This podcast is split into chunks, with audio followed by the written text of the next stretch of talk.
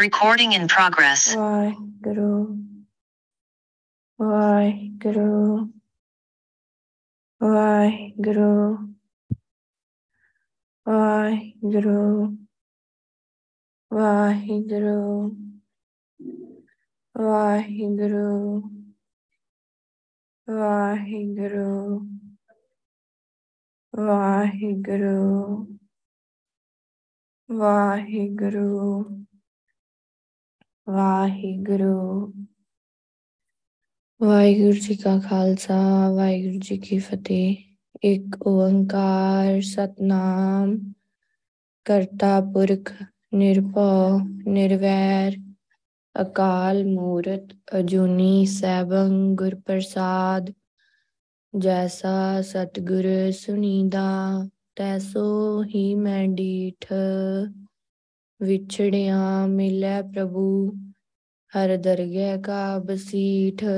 ਹਰ ਨਾਮੋ ਮੰਤਰ ਦਿਰੜਾਇਂਦਾ, ਕੱਟੈ ਹਉਮੈ ਰੋਗ। ਨਾਨਕ ਸਤਿਗੁਰ ਤਿਨਾ ਮਿਲਾਇਆ, ਜਿਨਾ ਤੁਰੇ ਪਿਆ ਸੰਜੋਗ। ਸੋ ਕਹੋ ਟਲ ਗੁਰ ਸੇਵੀਐ, ਅਹਨਸ ਸਹਿਜ ਸੁਭਾਏ। ਦਰਸ਼ਨ ਪਰਸੈ ਗੁਰੂ ਕੈ, ਜਨਮ ਮਰਨ ਦੁਖ ਜਾਏ। ਦਰਸ਼ਨ ਪਰਸੈ ਗੁਰੂ ਕੈ, ਜਨਮ ਮਰਨ ਦੁਖ ਜਾਏ। ਧੰਨ ਵਾਹਿਗੁਰੂ ਸਾਹਿਬ ਜੀ। ਆਸਾ ਮਹਿਲਾ ਪੰਜਵਾਂ। ਅੰਤਰ ਗਾਵੋ ਬਾਹਰ ਗਾਵੋ, ਗਾਵੋ ਜਾਗ ਸਵਾਰੀ। संग चलन को तो साधीना, गोविंद नाम के ब्योहारी। अवर बिसारी बिसारी, नाम दान गुरपुरे दियो, मैं एहो आधारी। अवर बिसारी बिसारी, नाम दान गुरपुरे दियो, मैं एहो आधारी। रहाओ ਦੂਖਨ ਗਾਵੋ ਸੁਖ ਬੀ ਗਾਵੋ, ਮਾਰਗ ਪੰਥ ਸਮਾਰੀ। ਨਾਮ ਦ੍ਰਿੜ ਗੁਰ ਮਨ ਮੈਂ ਦੀਆ, ਮੋਰੀ ਤਿਸਾ ਬੁਝਾਰੀ। ਦਿਨ ਬੀ ਗਾਵੋ ਰਹਿਣੀ ਗਾਵੋ, ਗਾਵੋ ਸਾਸ ਸਾਸ ਰਸਨਾਰੀ। ਸਤ ਸੰਗਤ ਮੈਂ ਬਿਸਾਸ ਹੋਏ, ਹਰ ਜੀਵਤ ਮਰਤ ਸੰਗਾਰੀ। ਜਨ ਨਾਨਕ ਕੋ ਇਹ ਦਾਨ ਦੇਹੋ ਪ੍ਰਭ, ਪਾਵੋ ਸੰਤ ਰੇਨ ਉਰ ਧਾਰੀ। ਸਰਵਣੀ ਕਥਾ ਨੈਣ ਦਰਸ਼ਨ ਪੇਖੋ, ਮਸਤਕ ਗੁਰ ਚਰਨਾਰੀ। ਜਨ ਨਾਨਕ ਕੋ ਇਹ ਦਾਨ ਦੇਹੋ ਪ੍ਰਭ, ਪਾਵੋ ਸੰਤ ਰੇਨ ਉਰ ਧਾਰੀ। ਸਰਵਣੀ ਕਥਾ ਨੈਣ ਦਰਸ਼ਨ ਪੇਖੋ, ਮਸਤਕ ਗੁਰ ਚਰਨਾਰੀ। ਵਾਹਿਗੁਰੂ ਜੀ ਕਾ ਖਾਲਸਾ, ਵਾਹਿਗੁਰੂ ਜੀ ਕੀ ਫਤਿਹ। ਚਵਰ ਛਤਰ ਤਖਤ ਦੇ ਮਾਲਕ, ਜਗ ਦੀ ਜੋਤ, ਜੁਗੋ ਜੁਗ ਅਟਲ ਸਰਵ ਸ਼ਕਤੀਮਾਨ। ਹਲਤ ਪਲਤ ਦੇ ਸਵਾਰਨਹਾਰ, ਕਰੋੜਾਂ ਬ੍ਰਹਿਮੰਡਾਂ ਦੇ ਮਾਲਕ। ਦਸਾਂ ਪਾਤਸ਼ਾਹਾਂ ਦੀ ਆਤਮਕ ਜੋਤ, ਧੰਨ ਧੰਨ ਧੰਨ ਸਾਹਿਬ ਸ਼੍ਰੀ ਗੁਰੂ ਗ੍ਰੰਥ ਸਾਹਿਬ ਜੀ ਦਾ ਕੋਟਾਨ ਕੋਟ ਸ਼ੁਕਰਾਨਾ ਹੈ ਕਿ ਗੁਰੂ ਪਾਤਸ਼ਾਹ ਨੇ ਸਾਨੂੰ ਸਾਰਿਆਂ ਨੂੰ ਆਪਣਾ ਪਾਵਨ ਪਵਿੱਤਰ ਨਾਮ ਜਪਾਇਆ, ਸੁਰਤੀ ਲਵਾਈ, ਬਖਸ਼ਿਸ਼ ਕੀਤੀ। ਗੁਰੂ ਪਾਤਸ਼ਾਹ ਹੁਣ ਸਾਨੂੰ ਸਾਰਿਆਂ ਨੂੰ ਗੁਰਬਾਣੀ ਦੀ ਵਿਚਾਰ ਬਖਸ਼ਣ ਜਾ ਰਹੇ ਨੇ, ਜੋ ਸ਼ਬਦ ਆਪਾਂ ਅੱਜ ਗੁਰਬਾਣੀ ਦੀ ਵਿਚਾਰ ਲਈ ਲਿਆਇਆ। ਇਹ ਆਸਾ ਰਾਗ ਅੰਦਰ ਪੰਜਵੇਂ ਪਾਤਸ਼ਾਹ ਧੰਨ ਸ਼੍ਰੀ ਗੁਰੂ ਅਰਜਨ ਦੇਵ ਜੀ ਦਾ ਉਚਾਰਨ ਕੀਤਾ ਹੋਇਆ ਸ਼ਬਦ ਹੈ। ਧੰਨ ਸਾਹਿਬ ਸ਼੍ਰੀ ਗੁਰੂ ਗ੍ਰੰਥ ਸਾਹਿਬ ਜੀ ਦੇ ਪਾਵਨ ਪਵਿੱਤਰ ਅੰਗ ਚਾਰ ਸੌ ਇੱਕ ਤੋਂ ਚਾਰ ਸੌ ਦੋ ਉੱਪਰ ਸਭਾਇਮਾਨ ਹੈ।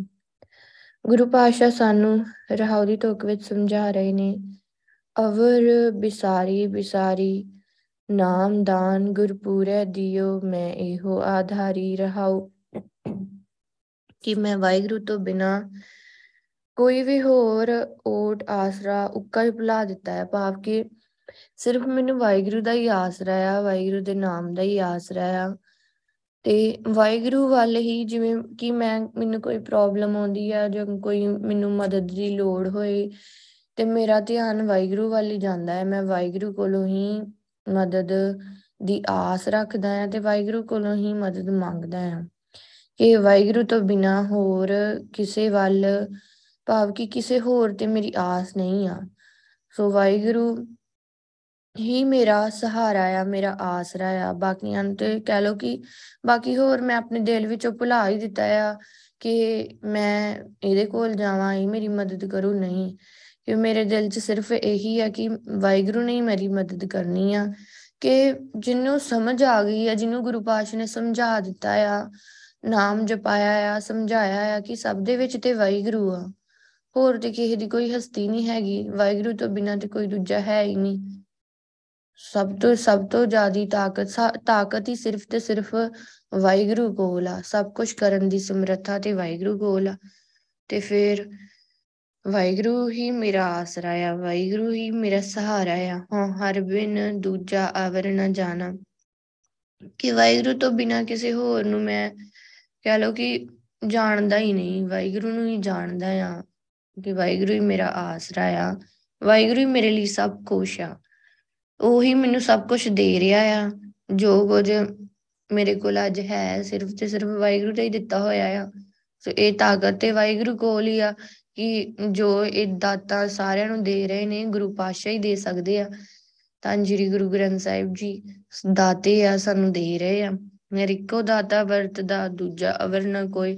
ਸੋ ਦਾਤਾ ਵੀ ਇੱਕ ਹੀ ਆ, ਸਭ ਦਾਤਾਂ ਦੇਣ ਵਾਲਾ ਵਾਹਿਗੁਰੂ ਹੀ ਆ। ਸਾਰੀ ਸਮਰੱਥਾ ਵਾਹਿਗੁਰੂ ਕੋਲ ਆ। ਭਾਵ ਇਹ ਤਾਕਤ ਹੀ ਵਾਹਿਗੁਰੂ ਕੋਲ ਆ ਕਿ ਉਹ ਸਭ ਨੂੰ ਦੇ ਰਿਹਾ ਆ। ਤੇ ਉਹਦੇ ਵਰਗਾ ਹੋਰ ਕੋਈ ਹੈ ਹੀ ਨਹੀਂ, ਕੋਈ ਹੋਰ ਹੈ ਹੀ ਨਹੀਂ ਜੋ ਸਾਨੂੰ ਕੁੱਝ ਦੇ ਸਕੇ। ਸਿਰਫ ਤੇ ਸਿਰਫ ਵਾਹਿਗੁਰੂ ਆ। ਸ਼ਬਦ ਸਲਾਹੀ ਮਨ ਵਸੈ ਸਹਿਜੇ ਹੀ ਸੁਖ ਹੋਏ। ਜੇਕਰ ਆਪਾਂ ਵਾਹਿਗੁਰੂ ਸ਼ਬਦ, ਮਤਲਬ ਗੁਰੂ ਦਾ ਦਿੱਤਾ ਸ਼ਬਦ, ਜਿਹੜਾ ਵਾਹਿਗੁਰੂ ਸ਼ਬਦ ਆ, ਗੁਰੂ ਪਾਤਸ਼ਾਹ ਸਾਨੂੰ ਦਿੱਤਾ ਆ, ਇਹਦੇ ਮਤਲਬ ਹੁਣ ਜਿਵੇਂ ਗੁਰਬਾਣੀ ਆ ਤੇ ਸ਼ਬਦ ਆ, ਇਹ ਆਪਾਂ ਨੂੰ ਦੇਖੋ ਗੁਰਬਾਣੀ ਵੀ ਸ਼ਬਦ ਆ। ਗੁਰੂ ਪਾਤਸ਼ਾਹ ਸਾਨੂੰ ਗੁਰਬਾਣੀ ਸਾਡੇ ਗੁਰੂ ਵੀ ਆ, ਸ਼ਬਦ ਸ਼ਬਦ ਗੁਰੂ। ਤੇ ਗੁਰੂ ਪਾਤਸ਼ਾਹ ਸਾਨੂੰ ਕਿੱਧਰ ਪ੍ਰੇਰ ਰਹੇ ਆ? ਨਾਮ ਵੱਲ, ਨਾਮ ਜਪਣ ਵੱਲ, ਨਾਮ ਜਪਣ ਦੀ ਸਿੱਖਿਆ ਦੇ ਰਹੇ। ਤੇ ਨਾਮ ਦੀ ਦਾਤ ਵੀ ਕੌਣ ਦਿੰਦਾ ਹੈ? ਗੁਰੂ ਪਾਤਸ਼ਾਹ ਹੀ ਦਿੰਦੇ ਆ। ਤੇ ਇਹ ਨਾਮ ਮਨ ਵਿੱਚ ਕਿਵੇਂ ਵਸਦਾ ਆ? ਵਾਹਿਗੁਰੂ ਦੀ ਕਿਰਪਾ ਨਾਲ, ਗੁਰੂ ਦੀ ਕਿਰਪਾ ਨਾਲ ਹੀ ਵਸਦਾ ਆ। ਸੋ ਗੁਰੂ ਦੇ ਰਾਹੀਂ ਆਪਾਂ ਸ਼ਬਦ ਵਿੱਚ ਸਿਫਤ ਸਲਾਹ, ਮਤਲਬ ਸ਼ਬਦ ਦੀ ਸਿਫਤ ਸਲਾਹ, ਜਿਵੇਂ ਵਾਹਿਗੁਰੂ ਵਾਹਿਗੁਰੂ ਸਿਫਤ ਸਲਾਹ ਹੈ ਨਾ, ਆਪਾਂ ਕਰ ਰਹੇ ਹਾਂ। ਤੇ ਮਨ ਵਿੱਚ ਵੀ ਵਸ ਜਾਂਦਾ ਆ ਵਾਹਿਗੁਰੂ ਦਾ ਸ਼ਬਦ। ਤੇ ਇਹ ਕਹਿ ਲਓ ਕਿ ਆਤਮਿਕ ਆਨੰਦ ਦਿੰਦਾ ਹੈ ਸਾਨੂੰ। ਵਾਹਿਗੁਰੂ ਦਾ ਨਾਮ ਸੁੱਖ ਦਿੰਦਾ, ਆਤਮਿਕ ਸੁੱਖ ਬਖਸ਼ਦਾ ਹੈ। ਸਭ ਨਦਰੀ ਅੰਦਰ ਵੇਖਦਾ ਜੈ ਭਾਵੈ ਤੈ ਦੀ। ਸੋ ਉਹ ਵਾਹਿਗੁਰੂ ਸਾਰੀ ਸ੍ਰਿਸ਼ਟੀ ਨੂੰ ਆਪਣੀ ਮਿਹਰ ਦੀ ਨਿਗਾਹ ਨਾਲ ਵੇਖਦਾ ਆ। ਤੇ ਜਿਸਨੂੰ ਵੀ ਕਹਿ ਲਓ ਕਿ ਜਿਸਨੂੰ ਵੀ ਕੁਛ ਮਿਲਦਾ ਆ, ਹੁਣ ਜਿਵੇਂ ਆਤਮਿਕ ਪੱਖੋਂ ਜਿਸਨੂੰ ਵੀ ਮਿਲ ਰਿਹਾ ਆ, ਉਹ ਵਾਹਿਗੁਰੂ ਦੀ ਮਰਜ਼ੀ ਹੋਵੇ ਤਾਂ ਹੀ ਮਿਲਦਾ ਆ। ਵਾਹਿਗੁਰੂ ਦੀ ਵਾਹਿਗੁਰੂ ਨੂੰ ਕਹਿ ਲਓ ਚੰਗਾ ਲੱਗੇ, ਉਹਨੂੰ ਭਾਵੇ ਤਾਂ ਹੀ ਕਿਸੇ ਨੂੰ ਬਖਸ਼ਿਸ਼ਾਂ ਮਿਲਦੀਆਂ ਆ। ਇਹ ਬਖਸ਼ਿਸ਼ਾਂ ਵਾਹਿਗੁਰੂ ਦੇ ਹੱਥ ਵਿੱਚ ਆ। ਸਾਰਾ ਕੁਛ ਵਾਹਿਗੁਰੂ ਦੇ ਹੱਥ ਵਿੱਚ ਆ। ਦੇਖੋ ਨਾਮ ਦੀ ਦਾਤ ਦੇਣਾ ਵਾਹਿਗੁਰੂ ਦੇ ਹੱਥ 'ਚ ਆ। ਸੋ ਗੁਰੂ ਪਾਤਸ਼ਾਹ ਹੀ ਸਾਨੂੰ ਨਾਮ ਦੀ ਦਾਤ ਦਿੰਦੇ ਆ। ਤੇ ਨਾਮ ਦੀ ਦਾਤ ਦੇ ਕੇ ਫਿਰ ਨਾਮ ਨੂੰ ਜਪਾਉਣਾ, ਇਹ ਵੀ ਤਾਂ ਸ਼੍ਰੀ ਗੁਰੂ ਗ੍ਰੰਥ ਸਾਹਿਬ ਜੀ ਆਪ ਹੀ ਜਪਾਉਂਦੇ ਆ ਜੀਵ ਕੋਲੋਂ। ਤੇ ਬਖਸ਼ਿਸ਼ਾਂ ਵੀ ਉਹ ਆਪ ਹੀ ਦਿੰਦੇ ਆ।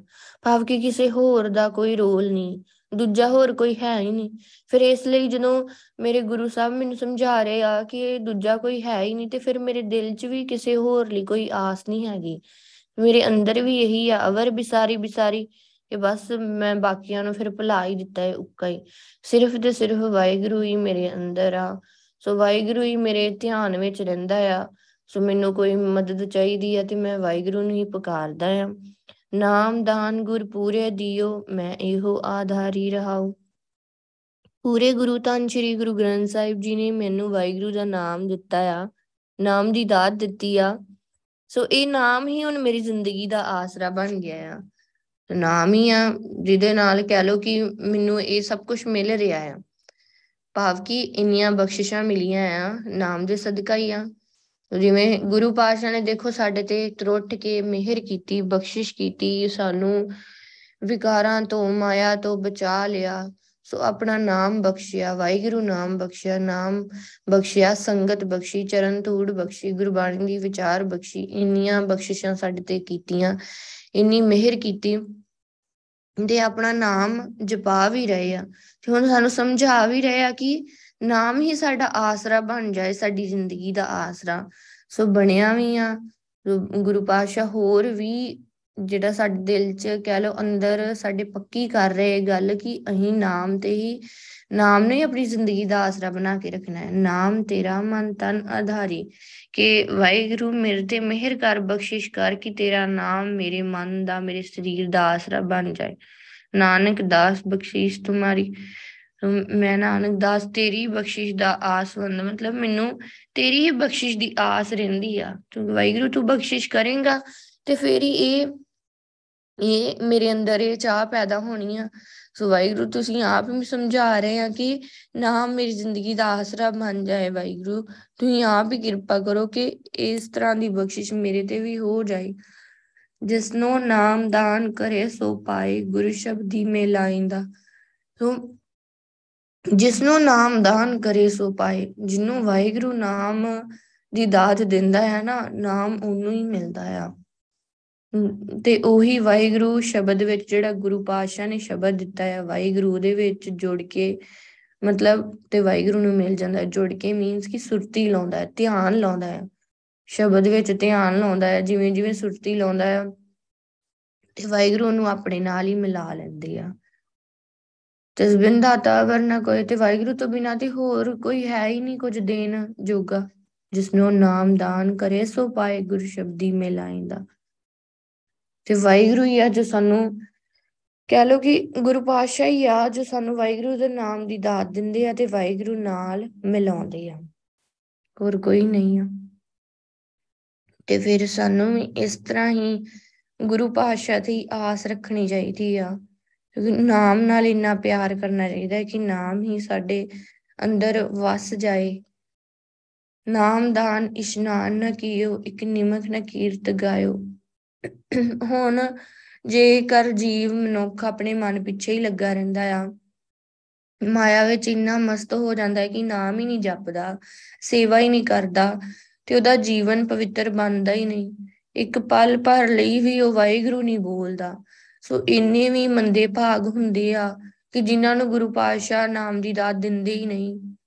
ਤੇ ਵੇਖ ਲਓ ਕਿ ਆਪਾਂ ਆਪ ਹੀ ਗੁਰੂ ਪਾਤਸ਼ਾਹ ਦੱਸ ਰਹੇ ਸਾਨੂੰ ਕਿ ਜਿਹੜਾ ਵੀ ਜੀਵ ਵਾਹਿਗੁਰੂ ਨੂੰ ਚੰਗਾ ਲੱਗਦਾ, ਹੁਣ ਹੈ ਤੇ ਸਾਰੇ ਹੀ ਵਾਹਿਗੁਰੂ, ਸੋ ਕੋਈ ਦੂਜਾ ਤੇ ਹੈ ਨਹੀਂ, ਸੋ ਉਹਨੂੰ ਵਾਹਿਗੁਰੂ ਨਾਮ ਦੀ ਦਾਤ ਦੇ ਦਿੰਦਾ ਆ।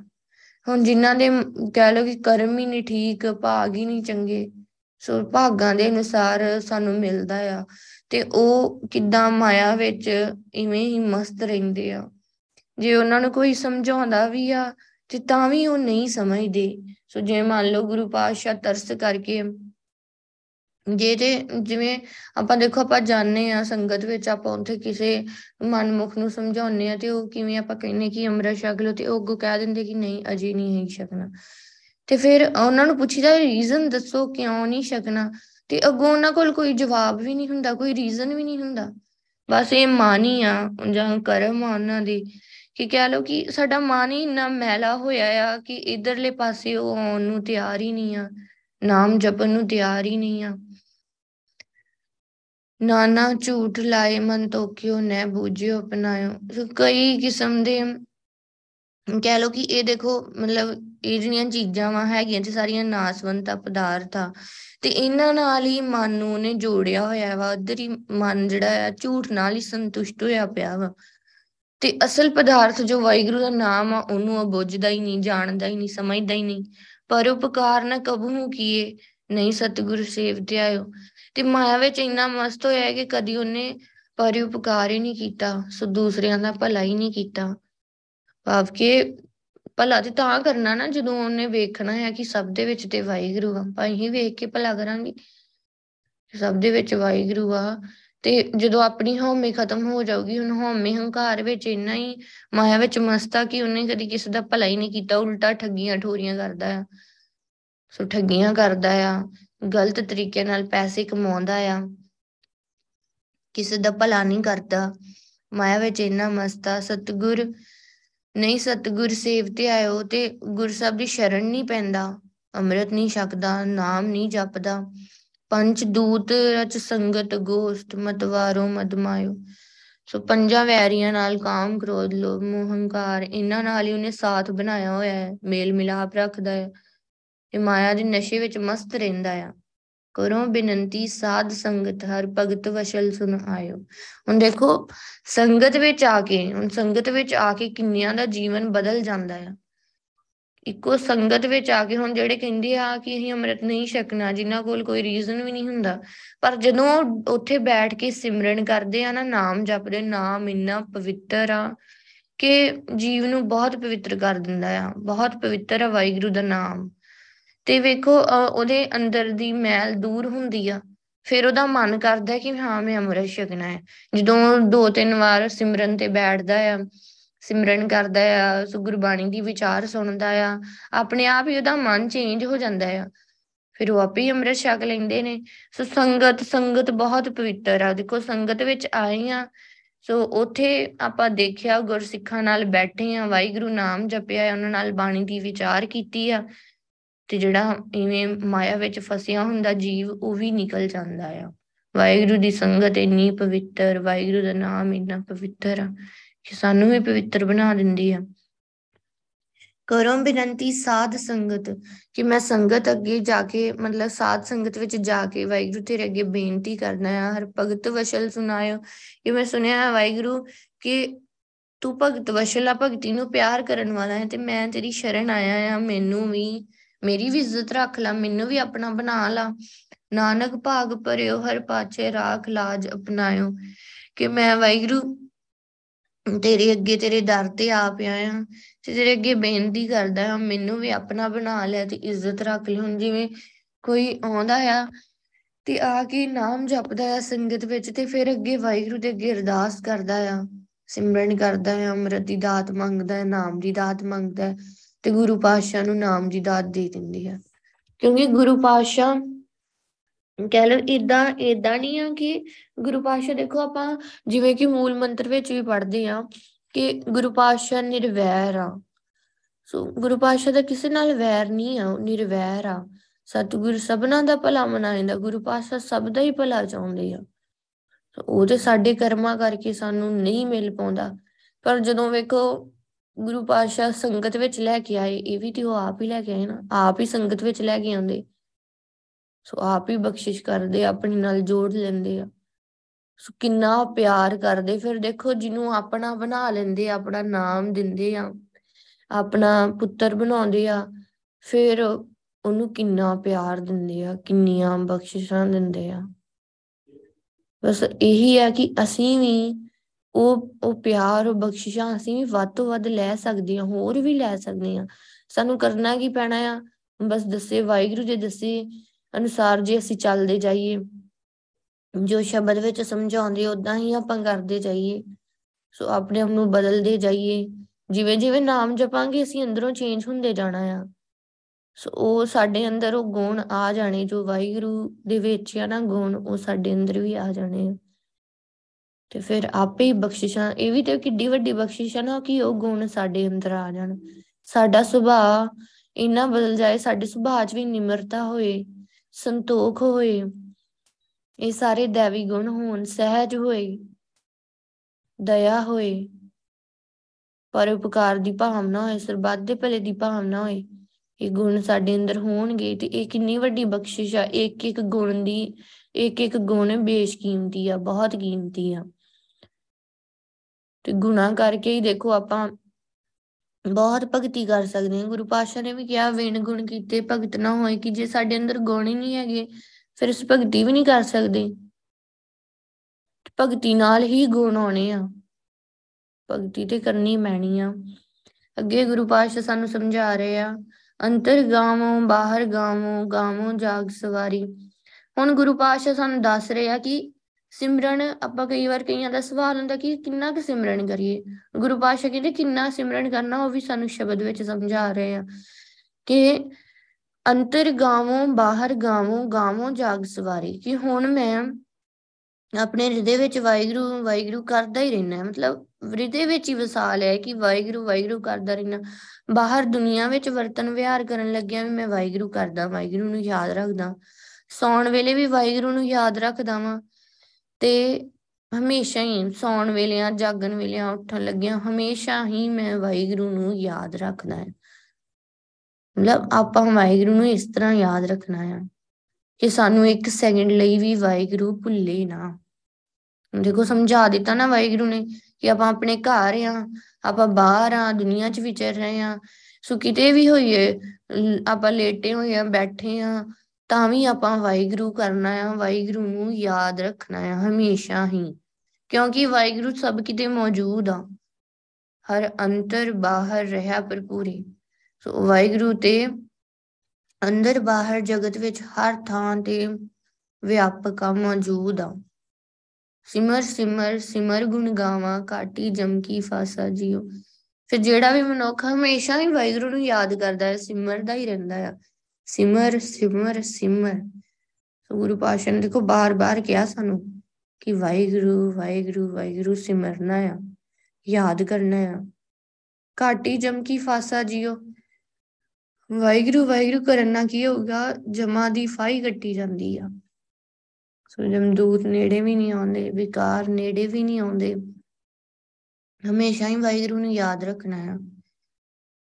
ਅੰਤਰ ਬਾਹਰ ਸਦਾ ਸੰਗ ਪ੍ਰਭ, ਤਾਂ ਸਿਓ ਨਹੀਂ ਨਾ ਲਾਵੇ। ਹੁਣ ਜਿਹਨੇ ਸਮਝਿਆ ਹੀ ਨਹੀਂ ਕਿ ਵਾਹਿਗੁਰੂ ਤੇ ਸਭ ਥਾਂ ਤੇ ਮੌਜੂਦ ਆ, ਜਿਹਨੇ ਪਿਆਰ ਹੀ ਨਹੀਂ ਪਾਇਆ ਵਾਹਿਗੁਰੂ ਨਾਲ, ਵਾਹਿਗੁਰੂ ਨੂੰ ਯਾਦ ਹੀ ਨਹੀਂ ਕੀਤਾ, ਇਹ ਵੀ ਨਹੀਂ ਜਾਣਿਆ। ਮਤਲਬ ਦੇਖੋ ਵਿਕਾਰਾਂ ਵਿੱਚ, ਮਾਇਆ ਵਿੱਚ ਜੀਵ ਬਿਲਕੁਲ ਹੀ ਅੰਨਾ ਹੋ ਜਾਂਦਾ, ਉਹਨੂੰ ਬਿਲਕੁਲ ਕੋਈ ਸਮਝ ਨਹੀਂ ਲੱਗਦੀ, ਦਿਮਾਗ ਵੀ ਕੋਈ ਕੰਮ ਨਹੀਂ ਕਰਦਾ।